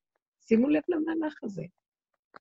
כשהמוח שלי פתוח, השם ישמע יציב. אנחנו יכולים להיכנס כאן לבהלה, לסערה, לבלבול, לחרדה, לכאבים. אה, כל העניין הזה של הקורונה. אסור לנו להכניס את המוח שם. אני מפחדת להכניס את המוח, יש לי פחד. מרגישה, הגולם מפחד, הגולם שלי מפחד לחשוב, מפחד להתייחס לזה, מפחד לדעת. לא צריכה. מישהו התחיל אה, לתאר לי מה קורה לחולות, אני לא, לא הלכתי מהחדר, לא יכולתי להכיל, לא רציתי להכיל, בשביל מה אני צריכה להכניס את הידע הזה למוח? אני, אני שומעת נתונים.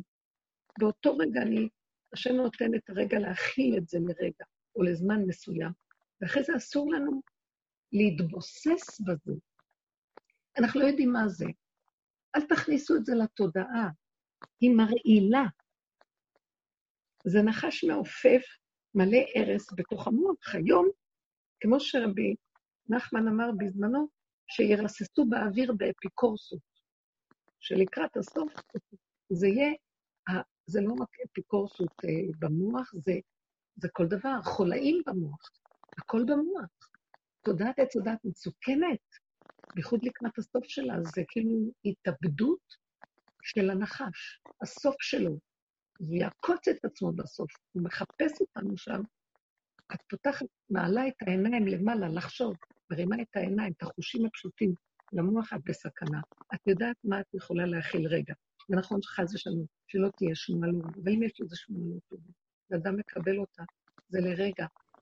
וגם יכול להיות שהוא יצטרך להיות בתחושה הזאת, מעריכים לו אותה, ויש לו תחושה חזקה של כאב, צער, אה, בכי, או אני לא יודעת מה. אז נותנים לו את התקופה. הוא מעצמו, אסור לו להתנדב לתוך הדבר הזה. רק דבר שהוא מרגיש שהוא לא יכול שלא, ויש גם לזה גבול. צריך מאוד להיזהר מהמוח של עצמו. כי העולם לא שלנו, ואין לנו שום בעלות עליו. והתודעה של עץ הדת דמיונית ומתקצנת, או ימין או שמאל, ואנחנו נופלים או בגאווה, בישות, בגדלות החיובית, או בייאוש ובחידלון ובצער הנורא, ותמיד תחזיקו את הנשימה, היא קו האמצע, האף הוא באמצע, הוא קו האמצע, ושני החורים שלו זה כמו שני המאזניים, הם, הם מאוזנים. מה שנשאר לנו זה הנשימה באף והפה, לנשום, להיות בריכוזיות. עמוק, לא לצאת משם, זה פתח האוהל, לא לצאת משם. האף זה כמו אוהל, לא לצאת. ואם אפשר, כשאנחנו נושמים, לפתוח את הפה, לבקש רחמים לפי הסיבה שבאה. כשאת מרגישה קשה או זה, כי עדיין אנחנו בתוך תודעת רצונה, אז יש מה לצרף תפילה. אה, הגולם לא התפלל, הוא חי את מציאותו, אבל אנחנו, יש לנו פה ויש לנו דיבור, והמוח נכנס לתוך הפה, מהאף לפה, ואנחנו מדברים ואומרים. אבל לא להתרחב, גם בתפילה לא להתרחב.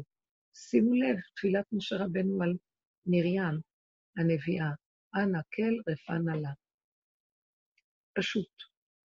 נכון שהיה מצב שהוא התפלל 515 תפילות, אבל הוא פשוט התעקש על אותו דבר, ולא עזר לו כלום. המהלך הקטן והפשוט, שם יסוד האמת והשמירה. אנחנו שם שמורים. כמה שאפשר, מהסובב, והתאמנו על זה כל כך שעכשיו גם עוזרים לנו. המהלך שאנחנו נמצאים בו, יש לנו עזרה מאוד גדולה משמיים. דעו לכם שהמוח יכול להחליש אותנו ולהביא אותנו למצב שחלילה יכולים, חס ושלום, למות ממנו. Uh, המקום שאנחנו בגולם, דוד המלך אומר, גולמי ראו עיניך. כשאני בגולם, אז ראו עיניך. אז אתה רואה אותי, אני איתך. את, אני מושגח איתך. וזה מה שאני צריך. אני רוצה להוריד את המוח שלי לאמונה הפשוטה הקיומית של כאן ועכשיו. דיברתי עם מישהו אה, בטלפון מקרובי משפחה, והוא אמר לי שיש כל מיני דיבורים על קונספירציה, מה שקורה היום, מה ש... מאיפה המחלה הזאת מגיעה, ושיש כאן אה, כוחות ששולטים, והוא התחיל לדבר להתרחב בזה. והוא אומר לי, והוא אדם שיודע תורה והוא שומע ומקיים והכול, ואז הוא אומר לי, מי אלה הכוחות האלה? מה הם? מה, איך הם יכולים? והוא התחיל להתרחב ואמר שהוא קרא קצת מפה וקצת משם, ואנשים מדברים על זה, ויש כל מיני סוגים של כוחות כאלה היום, שהם שולטים בעולם, הם חפצים ל... לא יודעת, לשלוט בעולם ולהביא את העולם למצב כזה. ואז הסתכלתי, אמרתי לו, תקשיב, למה לך להתרחב בכל זה? לא מן, ה... לא מן האמת שזה נכון, לא מן הנמנע שכן, יש כזה דבר. חכמים מדברים על זה. קליפות הם קוראים לזה, חיצונים הם קוראים לזה. אה, אמר, אז אמרתי לו, אה, הוא דיבר על איזה קבוצה, אני לא יודעת אפילו איך הוא קורא לה, אה, יש קבוצה, הוא קרא את הבונים החופשיים, ויש עוד קבוצה, לא יודעת שם לועזי, ואז אמרתי לו, תקשיב, יכול להיות שקיים כזה דבר בעולם, בוודאי שיכול להיות שקיים. זה לא, הם לא התחילו הראשונים. דור הפלגה היה דור, דור, דורות ראשונים היו חכמים גדולים. הם עשו דברים מאוד מאוד קשים, שלטו בעולם, הם רצו, הם בנו מגדל, עיר ומגדל, צריך להבין מה זה, כדי לשלוט בעולם, ודרכו כל השליטה וכל הכוח של השפע של השכינה שיש בעולם, לקחת את זה לתועלת עצמם, ושהם ינווטו. לא, הם לא רצו אה, שאנשים יעבדו את הכוח האלוקי, רק הם אמרו, זה שקר, אנחנו כאן. זאת אומרת, בלי להגיד את זה, הם רצו למשוך את כל הכוח הזה ולהעביר את הכל אליהם, שיסגדו להם ויקחו וייתנו, שהכוח יהיה שלהם גם. רצו לשלוט בעולם ברמה שלא יהיו הרבה אנשים בעולם, והם יהיו השליטים של העולם. זה כתוב במדרשים. בסופו של דבר, השם החריב אותם, הפך אותם לקופים, זה מדרשים. אמרתי לו, זה הכל מוסתר במדרשים. המסורת שלנו לא דיברה בצורה כמו שהעולם המודרני היום מדבר. אבל אם תקרא במדרשים, תראה שהכל קיים. זה אותם כוחות שהיו שם. חכמי העולם הקדמונים, בוא נגיד, אה, חכמי העולם הרעים, הרעים, אה, כמו נבוכדנצר, כמו, בואו נתחיל, אבימלך, פרעה, פרעה, אבימלך, אה, נבוכדנצר, סנחריב, כל הגדולים האלה של אומות העולם.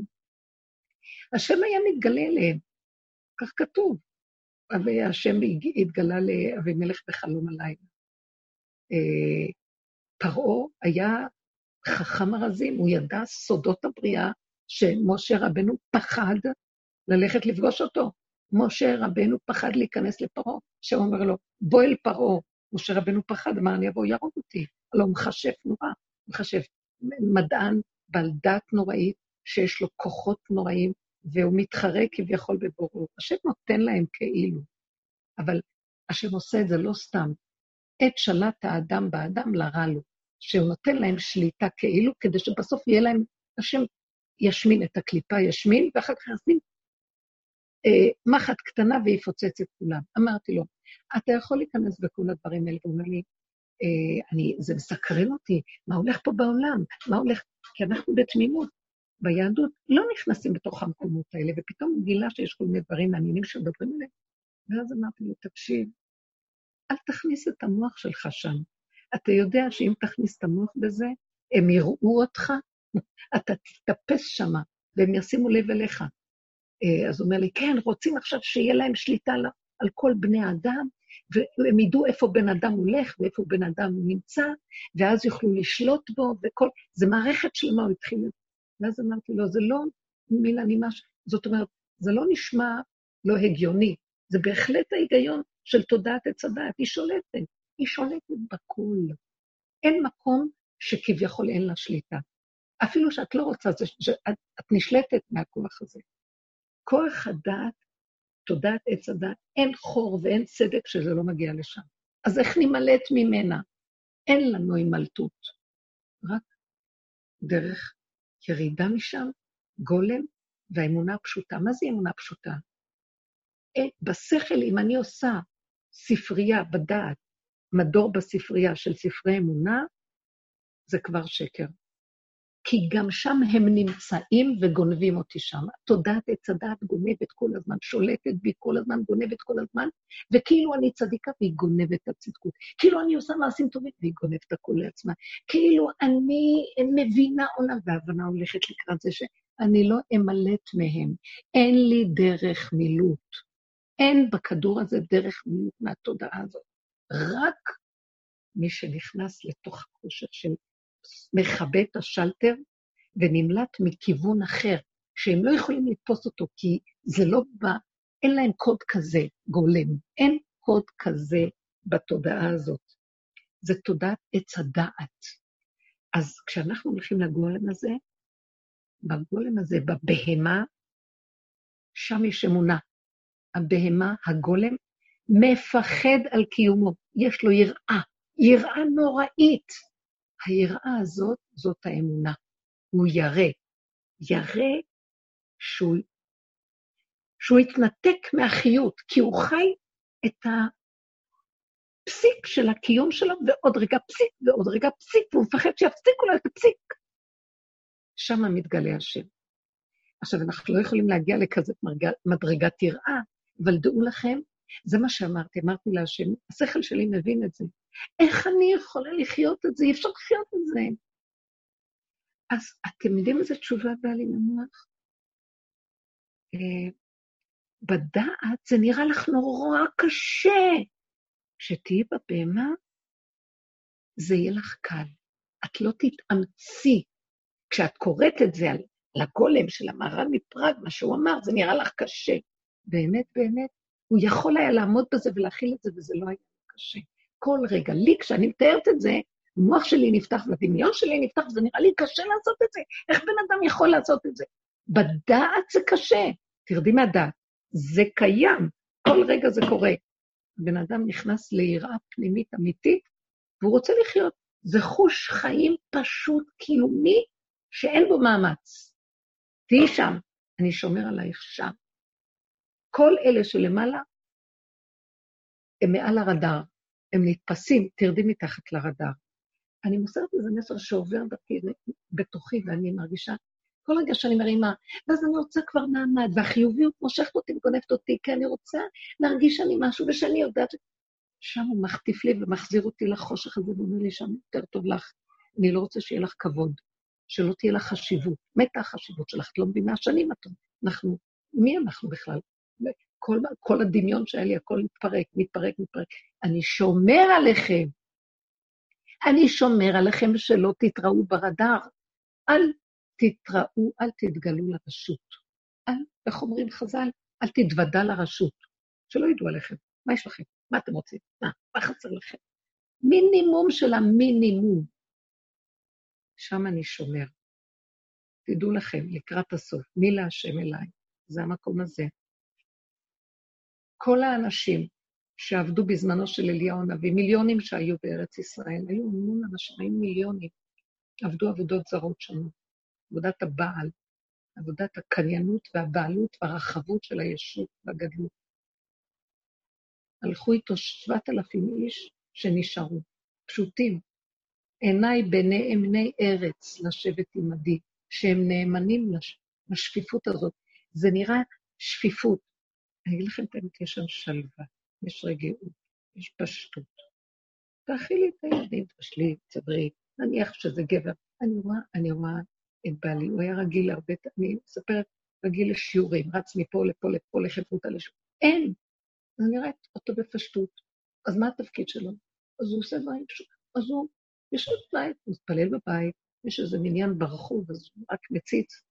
אה, אז הוא לומד בבית, אז הוא קורא תהילים בבית, אז הוא כותב, אז הוא, הוא קם והוא עוזר לי, הוא עושה דברים שפעם לא, לא ראיתי שהוא עושה, כי כל הזמן היה רק בין פעם לפעם, כי גם הוא סך הכל בן אדם שצריך גם לעשות זה ורוצה גם לעשות פעולה, וגם פה וגם, אולי זה היה תקופה של פסח, גם לא חשוב. אבל אני רואה, הכל נהיה פשוט. פעולות פשוטות, קטנות, הכל.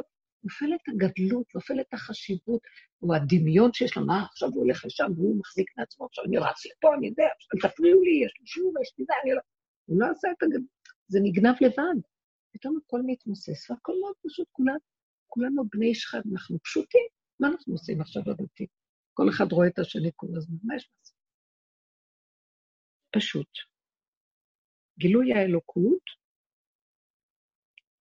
מתגלה, גילוי האור הגדול מתגלה כשהמוח סגור. המוח הזה, שמה שאנחנו מכירים, מוח תודעת עץ הדת,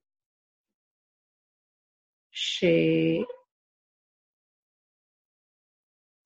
שהסגירה של אותו מקום שיש בו את הגדלות, שיש בו את כל הערכים וההתרחבות והיחסיות, כי זה אפשרות כזאת או כזאת או כזאת, והשקילה והמדידה ביניהם, נכנס למקום של השתוות. אין שקילה ואין מדידה ואין כלום. יש רק רגע, כמעט ואין אה, אין לי, אה, איך קוראים לזה, התלבטות. אה, אין לי ספק. המוח שלי, אין לי ספק. את צריכה לעשות את זה, תעשי את זה, את רוצה את זה, תעשי את זה, את רוצה... מה מפריע לך? כלום, אין ספק. פשוט. ואנחנו נמצאות כאן כמה נשים בבית. כשהייתי רגילה, שרק אני לבד. ויש מאוד יפה השתלבות. בדרך כלל אין שתי שכינות בבית אחד. כל אחת רוצה את הבית לעצמה. נכנסות למטבח, אנחנו נכנסים למטבח, זאת תופסת את הפינה הזאת, זאת, זאת. כאילו איזה משהו נעלם, יד נעלמה מסדרת את התפקידים, ומשתלבים איכשהו. אז היא רוצה לעשות כך, שתעשה כך, אז היא רוצה לעשות זה, שתעשה כך, אז היא רוצה לעשות זה, שתעשה כך. מה קשור אליי? מה זה קשור אליי? מה קשור אליי מישהו כאן בכלל? רק נשימה אחת. המקום של ההתמעטות הזאת מאוד מאוד עוזר להפסיק את המהלך של המדון ושל אה, המוח, לא למעלה. זה דבר חשוב. אם יש לכם איזו שאלה, אני אשמח לשמוע. רוצה לדבר. כן. אה, שומעים אותי? תמר מדברת. כן, תמר יקרה, מה נשמע? שומעת אותך. תמר? שומעת? כן. רציתי לספר איזו חוויה במשפט אחד. אני, אם את זוכרת, אני סובלת מבעיות נשימה, והשם נתן לי מתחילת השנה מין רצון כזה להתנתק מהתרופות. ממה? להתנתק? להתנתק מהתרופות. כן. ובזמן האחרון, עכשיו, בזמן של הקורונה, היה לי ניסיון אה, מאוד מעניין, שהתעקשתי, הרגשתי לא טוב, אבל היה בי איזה כוח שהתעקש לא להשתמש בשום תרופה, ונכנסתי למצוקת נשימה, וככה בזכות השיעורים והדיבור, אה, באיזשהו שלב, אה, במקום לרצות לנשום, נכנסתי למצב שבמקום ה"אני רוצה לנשום", שמאוד התעייף, נכנסתי למצב של העין. ומשם קרה לי דבר מאוד חזק, ולאט לאט הנשימה הסתדרה, מתוך זה שעזבתי את האני, והלכתי... הייתה תחושה, אה, אה, הרבנית מבינה בטח את התחושה. אני, אני בדיוק, זה נפלא, אני מבינה, לא מבינה כלום. אתם, את חווה את זה, אני רק מדברת. תקשיבי, זה מה שאמרנו על הגולם. שהוא נכנס לתוך המקום שנעתקת לו הנשימה, מסכים, מקבל, נכנס בה, אין לו ברירה. הוא לא נלחם, הוא לא נלחם נגד הדבר, הוא לא... אני כל הזמן נלחם, הוא חושב שהוא יכול, וזה כל כך אינסטינקטיבי לאדם, זה מאוד קשה. אבל אנחנו, אני קולטת את הנקודה הזאת, שכל החיות וכל העופות, כל הבריאה חיה במקום הזה, ומשם היא מתחדשת. ואילו האדם, בגלל האני שלו, הבהלה והחרדה הקיומית שלו הרבה הרבה יותר גדולה. הוא נאבק להיות יכול להישרד, ושמה הוא מפיל את עצמו, וזה מה שנראה לי שקרה פה. את יכולה לתאר... בבת אחת, בבת אחת, מה שקרה, שממש זה, וזה, את יודעת, זה מה שנאמר מתוך החושים, ברגע אחד הנשימה נכנסה למקום שקט ומתוק ונעים, פשוט אה, תחושה של, אה, אולי של אהבה, אולי לקרוא לזה. זה מדהים. זה מדהים. וזה מה שקרה, ואני רוצה רגע, אז למה סיפרתי את זה? כי הרבנית, בשיעור האחרון דיברה על הנכד שלך שעמד וככה אה, דפק על השולחן, וממש בעודך כן. מדברת, הבן שלי ישב ושיחק עם העכבר של המחשב, ואני הרגשתי שאני הולכת להרוג אותו. זה... ואותו דבר קרה לי כשהוא לא, לא שומר שבת, והוא ישב בסלון ושיחק עם העכבר של המחשב, ואני הדלקתי נרות, והייתה לי תחושה מאוד קשה של זעם. ואז אה, אני, עברה בי אה, תחושה כזה של אה, זה לא אני, שאם אני אשאר באני ובהיפרדות ממנו, שזה הוא, אני אמות. ואני גם לא יכולה, לא רוצה, וגם לא הסכמתי ללכת למקום החיובי. ואז נכנסתי למקום של העין.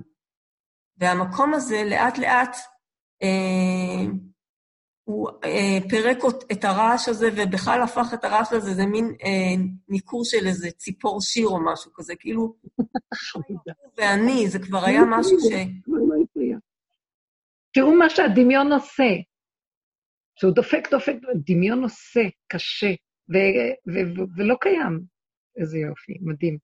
וואי, את משמחת לי את הלב, איזה מתיקות לראות את זה. תקשיבו, גם נגיד לכם דבר כזה, את שומעת אותי, תמר? תמר? היא ירדה מהקו, או שאני לא, לא, מדברת... לא, לא, אני פה, אני פה, אני פה. תקשיבי משהו, גם אני רוצה שניקח את הנקודה ונבין. יורד היום כוח שעוזר לנו, יורד אור העין, ועוזר לנו למהלך הזה, שקודם היה קשה מאוד להשיג את זה. הוא רק רוצה שניתן לו את הנקודה של ההכנעה וההסכמה לדבר. לשנייה אפילו, בלתי נתפסת. דעי לך שזה המצב של הבורא שעזר לך. הוא נכנס פה עכשיו, זו הוכחה גמורה, שנדע, שכאילו, את אומרת שאת נכנסת ליסוד העין, איך? שאת נכנסת ליסוד העין, ואז אני אומרת לך, את רק הסכמת לעמוד על לומדך רגע ולא לתת לאני הזה, ושם הוא נכנס. זה לא מקום אפילו שאנחנו יכולים לפעול ולעשות שם משהו, זה, זה גדול עלינו, זה רק הוא יכול, אתם מבינות? זה, בדיבור אנחנו אומרים, אני עשיתי, כי זה הדיבור אומר, את עשית דבר אחד, לא נתת לאני, לא הסכמת ללכת כבימים ימימה, לא הסכמת לתת לו את המהלך שאנחנו רגילים אליו, לא הסכמת. כי למה? בואי גם ניתן את הקרדיט הזאת להשם גם. התעייפנו. אני לא יכולה, אין לי כבר כוח להילחם, מתתי. אנחנו מתים, הדרך הזאת ממיתה את הכוחנות הישותית. עם כל זה הוא טיפה מרים ראש, אבל שמה הוא יכול להיכנס, נחלשו הכוחות, נכנס, נחלשה תודעת האני הגדול.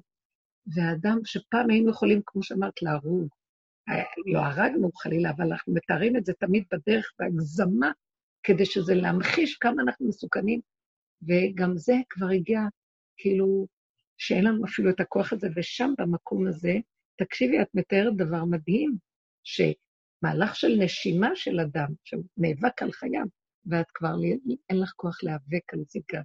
סליחה, אני לא רוצה להיאבק על כלום. אתה הבאת אותי לעולם, העולם שלך, ואני שלך, והנשימה שלי שלך. למה אני צריכה להתאמץ פה על משהו? אז הוא אומר, מזמן אני רוצה שכבר תגיעו למסקנה הזאת. תנו לי גילוי, תנו לי להתגלות עליכם. רצוני להתגלות עליכם. למה אתם עובדים קשה? תשבתו, תירגעו, תנוחו. מה שאת מתארת מרגש אותי, כי זה המקום שמראה שאנחנו מאוד קרובים. אין לנו כוח להיאבק על דבר שבטבע האדם הנורמלי של התרבות שלנו, זה מינימום שהוא חייב להיאבק על הכיוון. תרפו, מה אתם נאבקים? מה אתם נאבקים? תמר, זה מדהים מה שאת אמרת פה. זה כל... תתרגלו את הדבר, שהיא דיברה, תמר, על דבר גדול, נשימה. תתרגלו, אתם יודעים מה? אני לקחתי את הכף, התרווד, כדי להוציא משהו מהמחבת, ואז אז כלתי עומדת לי ואומרת לי, אבל זה, זה שלי לרגע, זה שלי, כי היא עשתה משהו אחר כזה בפשטות. ולרגע רציתי לתת עם זה מכה, ולהגיד, זה שלי. על מה אני כבר עכשיו? למקום הקטן הזה של קחי. כי שנינו היינו באמצע פעולה, והפעולה שלי הייתה חשובה. לרגע אמרתי, קחי, הנה. ואז אמרתי לעצמי, אפילו לא אני עשיתי את זה, אני לא יודעת מישהו עשה את זה, כי בדרך כלל אני אגיד, אז תקחי, יש שם עוד אחד. לא, קחי, קח. הכל בסדר איך שזה. וגם כשיש לי איזה משהו שאני רוצה שיהיה שונה, אז אני לא באה בטענה לשני, בוא נגיד, תלכי תעשי את זה בעצמך פעם. הייתי אומרת, למה שאני אעשה? שהשני יעשה. לא מחכה לאף אחד, לא רוצה מאף אחד. הכול בתוך המציאות של אדם, כאילו הוא לבד בעולמו. אם ראית שחסר משהו, תיגש את תעשה, למה צריך להגיד לשני? לא, אבל כמה אני יכול? השני גם צריך חשבונאות כלום. זה מהלך נקי, פשוט, איך שזה ככה. המוח אומר לי, כמה את יכולה לעבוד? עוד מעט תתעלפי מרוב שהכל עלייך, שקרן רמאי. אני לא מתעלפת, הכול בסדר, יכול לתת לי עוד. הגוף הזה יכול לעמוד בכל כך הרבה. יש לו מנגנון פנימי שפועל בלי סוף, ויש רגע שאומר לו, לך לישון, זהו. יש לו מנגנון מעצמו ששומר ויודע את הנקודה. למה אנחנו, בא המוח, מסכסך אותי עם השני, שבגללו אני עייפה. בגללו אין לי שלוות הנפש, כי הוא דופק עכשיו עם העכבר של המחשב, ומה שהוא עושה, או התינוק עושה כך. אבל הלכתי עם זה, הסכמתי לנקודה, הרפאתי שם. נתתי את הכוח לרפיון. אמרתי לו, רק אתה, רק אתה יכול. תיכנס בנקודה ותראה לי שאתה חי וקיים, כי אין מישהו אחר. אני לא רוצה יותר להיות יכולה ולהיאבק. אין לי כוח למאמץ ומאבק. בפלא פלאים, אני לא מבינה איך עברנו את כל החג, כל ניקיון הפסח הזה, בכל אופן יש כאלה אנשים, וכל הזמן סעודות, חג, שבת, וגם שזה חול המועד, תמיד אוכלים ואוכלים, אז זה כל הזמן לעמוד, ואני לא יודעת איך, ו, ולא תחושה של כלום. כאילו משהו פועל, וזה לא אנחנו. מאוד נהניתי מה... מה תמר, מהדוגמה, ושהשם יחיה אותנו, כי שם הוא נמצא, באמת, הוא שם, בוא ניתן לו. צריך להתאמן על זה, קל לדבר, אני מתפעלת בעבודה. אני לא, לא יכולה... אה, מתיקות, הייתה מתיקות, אה, אני הרגשתי פעם ראשונה, שפשוט השם נתן לי את ה... מה שנקרא בשפה של האסתמה, נתן לי את זה כדי לדבר אליי. איזה איזה מתיקות. גם הייתה לי עוד מישהי, ולא, מדי פעם בנות מתקשרות, מספרות חוויות שמישהי אמרה לי גם כן שהוא לוקח לה את הנשימה, ואז יש לה רגע של חרדה, אבל היא הגיעה למקום שאין לה כוח לחרוד, אני זוכרת, אה, מתוקה חצרי חמודה של החברות, ולא יכולה יותר לחרוד. היא אמרה לו, אין לי כוח לחרדה, זה מתיש אותי יותר מכלום. אז אתה רוצה, תנשים אותי. זה מין רגע של מחשבה פנימית מאוד עמוקה. היא אומרת שפתאום מתחדשת לה משם המחשבה, נשימה. הדיוק הזה, להיות עם התשישות ולהיכנע אליו. רב אושר היה עובר הרבה התקפי לב, והיו מספרים שהחברים סביבו, שראו את המצב שלו, רצו להזמין אמבולנס הזה, הוא עוד היה מאותת להם, כאילו, עם היד שלו, אבל הם הבינו שהוא עובר תהליכי התקפי לב, שזה תהליכים ברורים, אה, קוצר נשימה וכן הלאה. אבל הוא אחר כך, והוא היה תמיד חוזר, איזה מאה התקפי לב כאלה, ככה אמר לי פעם מישהו שהיה לידו. והוא אמר לי, אחרי זה הוא חזר והסביר להם מה הוא עשה. פשוט נכנס, זה כל ההתאמנות שלנו, אה, לא לתת לבהלה, לרגש, מאוד חזק. הדרך הזאת מביאה אותנו למין חוזק כזה של אנחנו לא מאמינים לרגש הזה, לסערה שלנו, שהוא נושא לנו. ואז שמה באיזשהו מקום הוא נכנע למצב, כי הסערה שמבהילה, הרגש שמפחיד, הפרשנות שנפתחת, ואז כתוצאה מזה הרגש שמפחיד, ואז זה השתלשלות קשה. אה, הדרך הזאת קיצרה לנו את הכול, התשישות, הגוף תשוש. אין לי כוח למחשבות האלה, אין לי כוח לחרדה, היא חולנית, אין לי כוח אליה.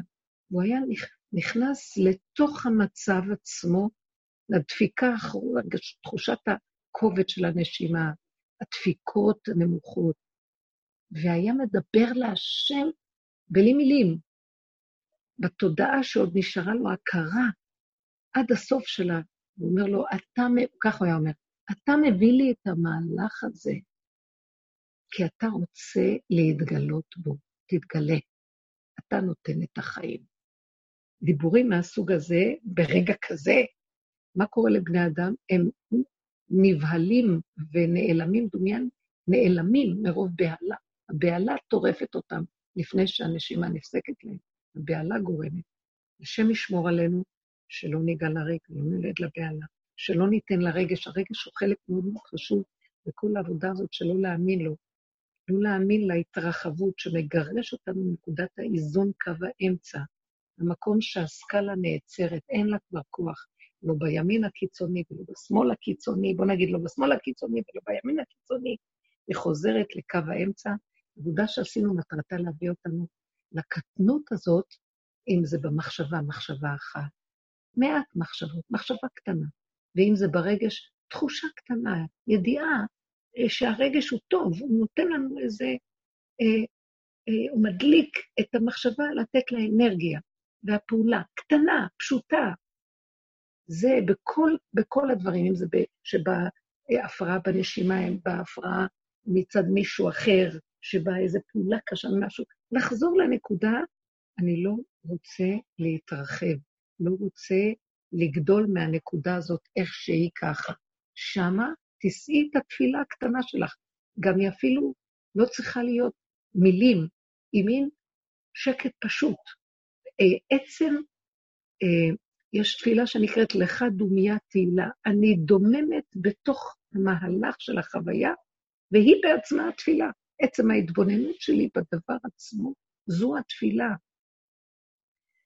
השם יזכה לנו, שנזכה להתאמן. הנה, עכשיו בפיזי שמו אותנו בתוך הצמצום הזה, ואיננו יודעים עד מה. מצמצמים לנו את הדעת, מצמצמים לנו את התנועה, מצמצמים גם את הרגש. כתוצאה מזה גם הרגש מצטמצם, כי אין לו מרחב. אז הכל בהתאם. כל זה כדי שנגיע למדרגות של דיוק יותר גדולות, בכאן ועכשיו, והתמעטות גולמית, נמסור אותה להשם. מה זה, איך מוסרים אותה? היא בעצמה כבר הכלי. אבל אם באה איזו הפרעה שעדיין באה מהמוח, מהתרבות הקודמת, שיש לנו את הרשימו של זה כל הזמן, אז לשאת תפילה ולבקש תמיד לחזור למקום הזה, שנזכה להיות במהלך הזה של אה, גולמי ראו עיניך, שהפשטות של המיקוד, שאיך שזה ככה, אם אנחנו מתעקשים איתו, המוח לא יכול להכיל אותו, הוא בורח, הוא יברח משם, ויהיה לנו רגיעות ושלווה, ודרך זה נוכל אה, לזכות לשביבים של האור הגנוז, שהוא אור ניסי, הוא עושה ניסים, ובלי רעש, ובלי וואו. הוא לא מפעים אפילו, כי גם זה טבעי. כי ככה, השם מתגלה בכל דבר. הדבר הכי פשוט בבריאה הוא נס. נס שאני נושם, נס שאני הולך, נס שהוא החזיר לי את הנשימה, כמו שנס שכל רגע אני נושם. אה, מישהי סיפרה לי סיפור שהרב אה, אולי, אה, שכחתי את שמו, בידרמן, אמר, הוא סיפר על מישהו בארצות הברית, אדם מבוגר, שחלה בקורונה, וברוך השם עברי. ואחרי זה, חרד כמעט בן 80, ואחרי זה הגישו לו חשבון של איזה עשר אלף דולר. על... אז הוא שאל על מה החשבון הזה, אז אמרו לו, זה היה בשביל מכונות ההנשמה שהיינו צריכים אה, להשתמש. אז הוא פרץ בבכי, אז אמרו לו, למה אתה בוכה? לא, אתה ניצלת. מה? תראה, אתה בריא. אז הוא אמר כך, איך אני מתרגש עכשיו לחשוב, אני לא בוכה על זה שזה עולה עשר אלף דולר, אני רק בוכה שכל רגע שאני נושם, למה אני לא יודע להעריך, לעומת שלקחו לי את הנשימה והייתי צריך את המכונה, או הנשימה התמעטה לי והייתי צריך את המכונה. אני רואה מתוך זה איך כל רגע ורגע שאנחנו נושמים, כמה ערך וכמה יקר יש לנשימה שלנו. אז רבותיי, תגידו, אנחנו צריכים לחטוף חס ושלום, חס וחלילה, מצבים כאלה כדי לדעת, אבל האדם הוא עקשן, קשה לו. אנחנו בתודעה, זה לא האדם, אנחנו שבויים בתודעה קשה, ורק דרך החוויה מבשרי אנחנו יכולים להכיר, אבל אנחנו מתפללים, והחוכמה של הדרך הנפלאה שלנו זה להתאמן עוד לפני שזה בא, ולהתאמן בקטן, בכל שטחי החיים, כך שבא משהו בסוף כזה, חס וחלילה, הוא יהיה בקטן ובפסיקון, ולא נצטרך צער מאוד גדול. נשלים, כי כבר אנחנו תשושים. זו התאמנות מדהימה, שלא יבוא עלינו שום צער ושום רוגז, כי ברגע שאנחנו כבר מקבלים על עצמנו עוד קודם, זאת אומרת, הדרך הזאת, כמו שאומרים, כשאתה דן את עצמך למטה, לא דנים אותך למעלה. כשאתה חי את הנקודה של החסר ומשלים איתו, והולך איתו ומתמעט אליו, ומסכים איתו, ונכנע אליו, וגם צוחק בסוף, אתה זוכר להכיר שם את הנקודה, זה כל המסר. לא צריך להביא עלינו, חס ושלום, מכות גדולות, כדי שנתיירא ונלמד. השם הטוב ירחם ויזכה לנו, שנהיה, נלך במקום הזה של דוד המלך, כגמול עלי אמו, כגמול עלי נפשי, להשלים, לקבל, להיכנע, לשמוח בזה, בפשטות הקטנה הקיומית, ולבקש את הרחמים, שלא יסיר את ההשגחה שלו ממני, ולא ייתן לי להרים את הראש מעבר לזה, כי כל הדרכים בחזקת סכנה, והרעל מאוד גדול. הישועה של השם קרובה לבוא ולשמוע על כולנו, לגלות את אורו החדש שלנו, שנזכה להיות הכלים שמאפשרים את זה. תודה רבה לכם, חברות איתנו, תודה, תודה, ושנזכה לרחמים גדולים עלינו בעבור אה, הדרך הנפלאה הזאת. זכות ובושר זכות כל הצדיקים הגדולים של דוד המלך, שם טוב, וכל הקדושים אשר בארץ, זה מה שישנם פה, וכולנו עובדים ביחד, של כלל ישראל. תודה רבה.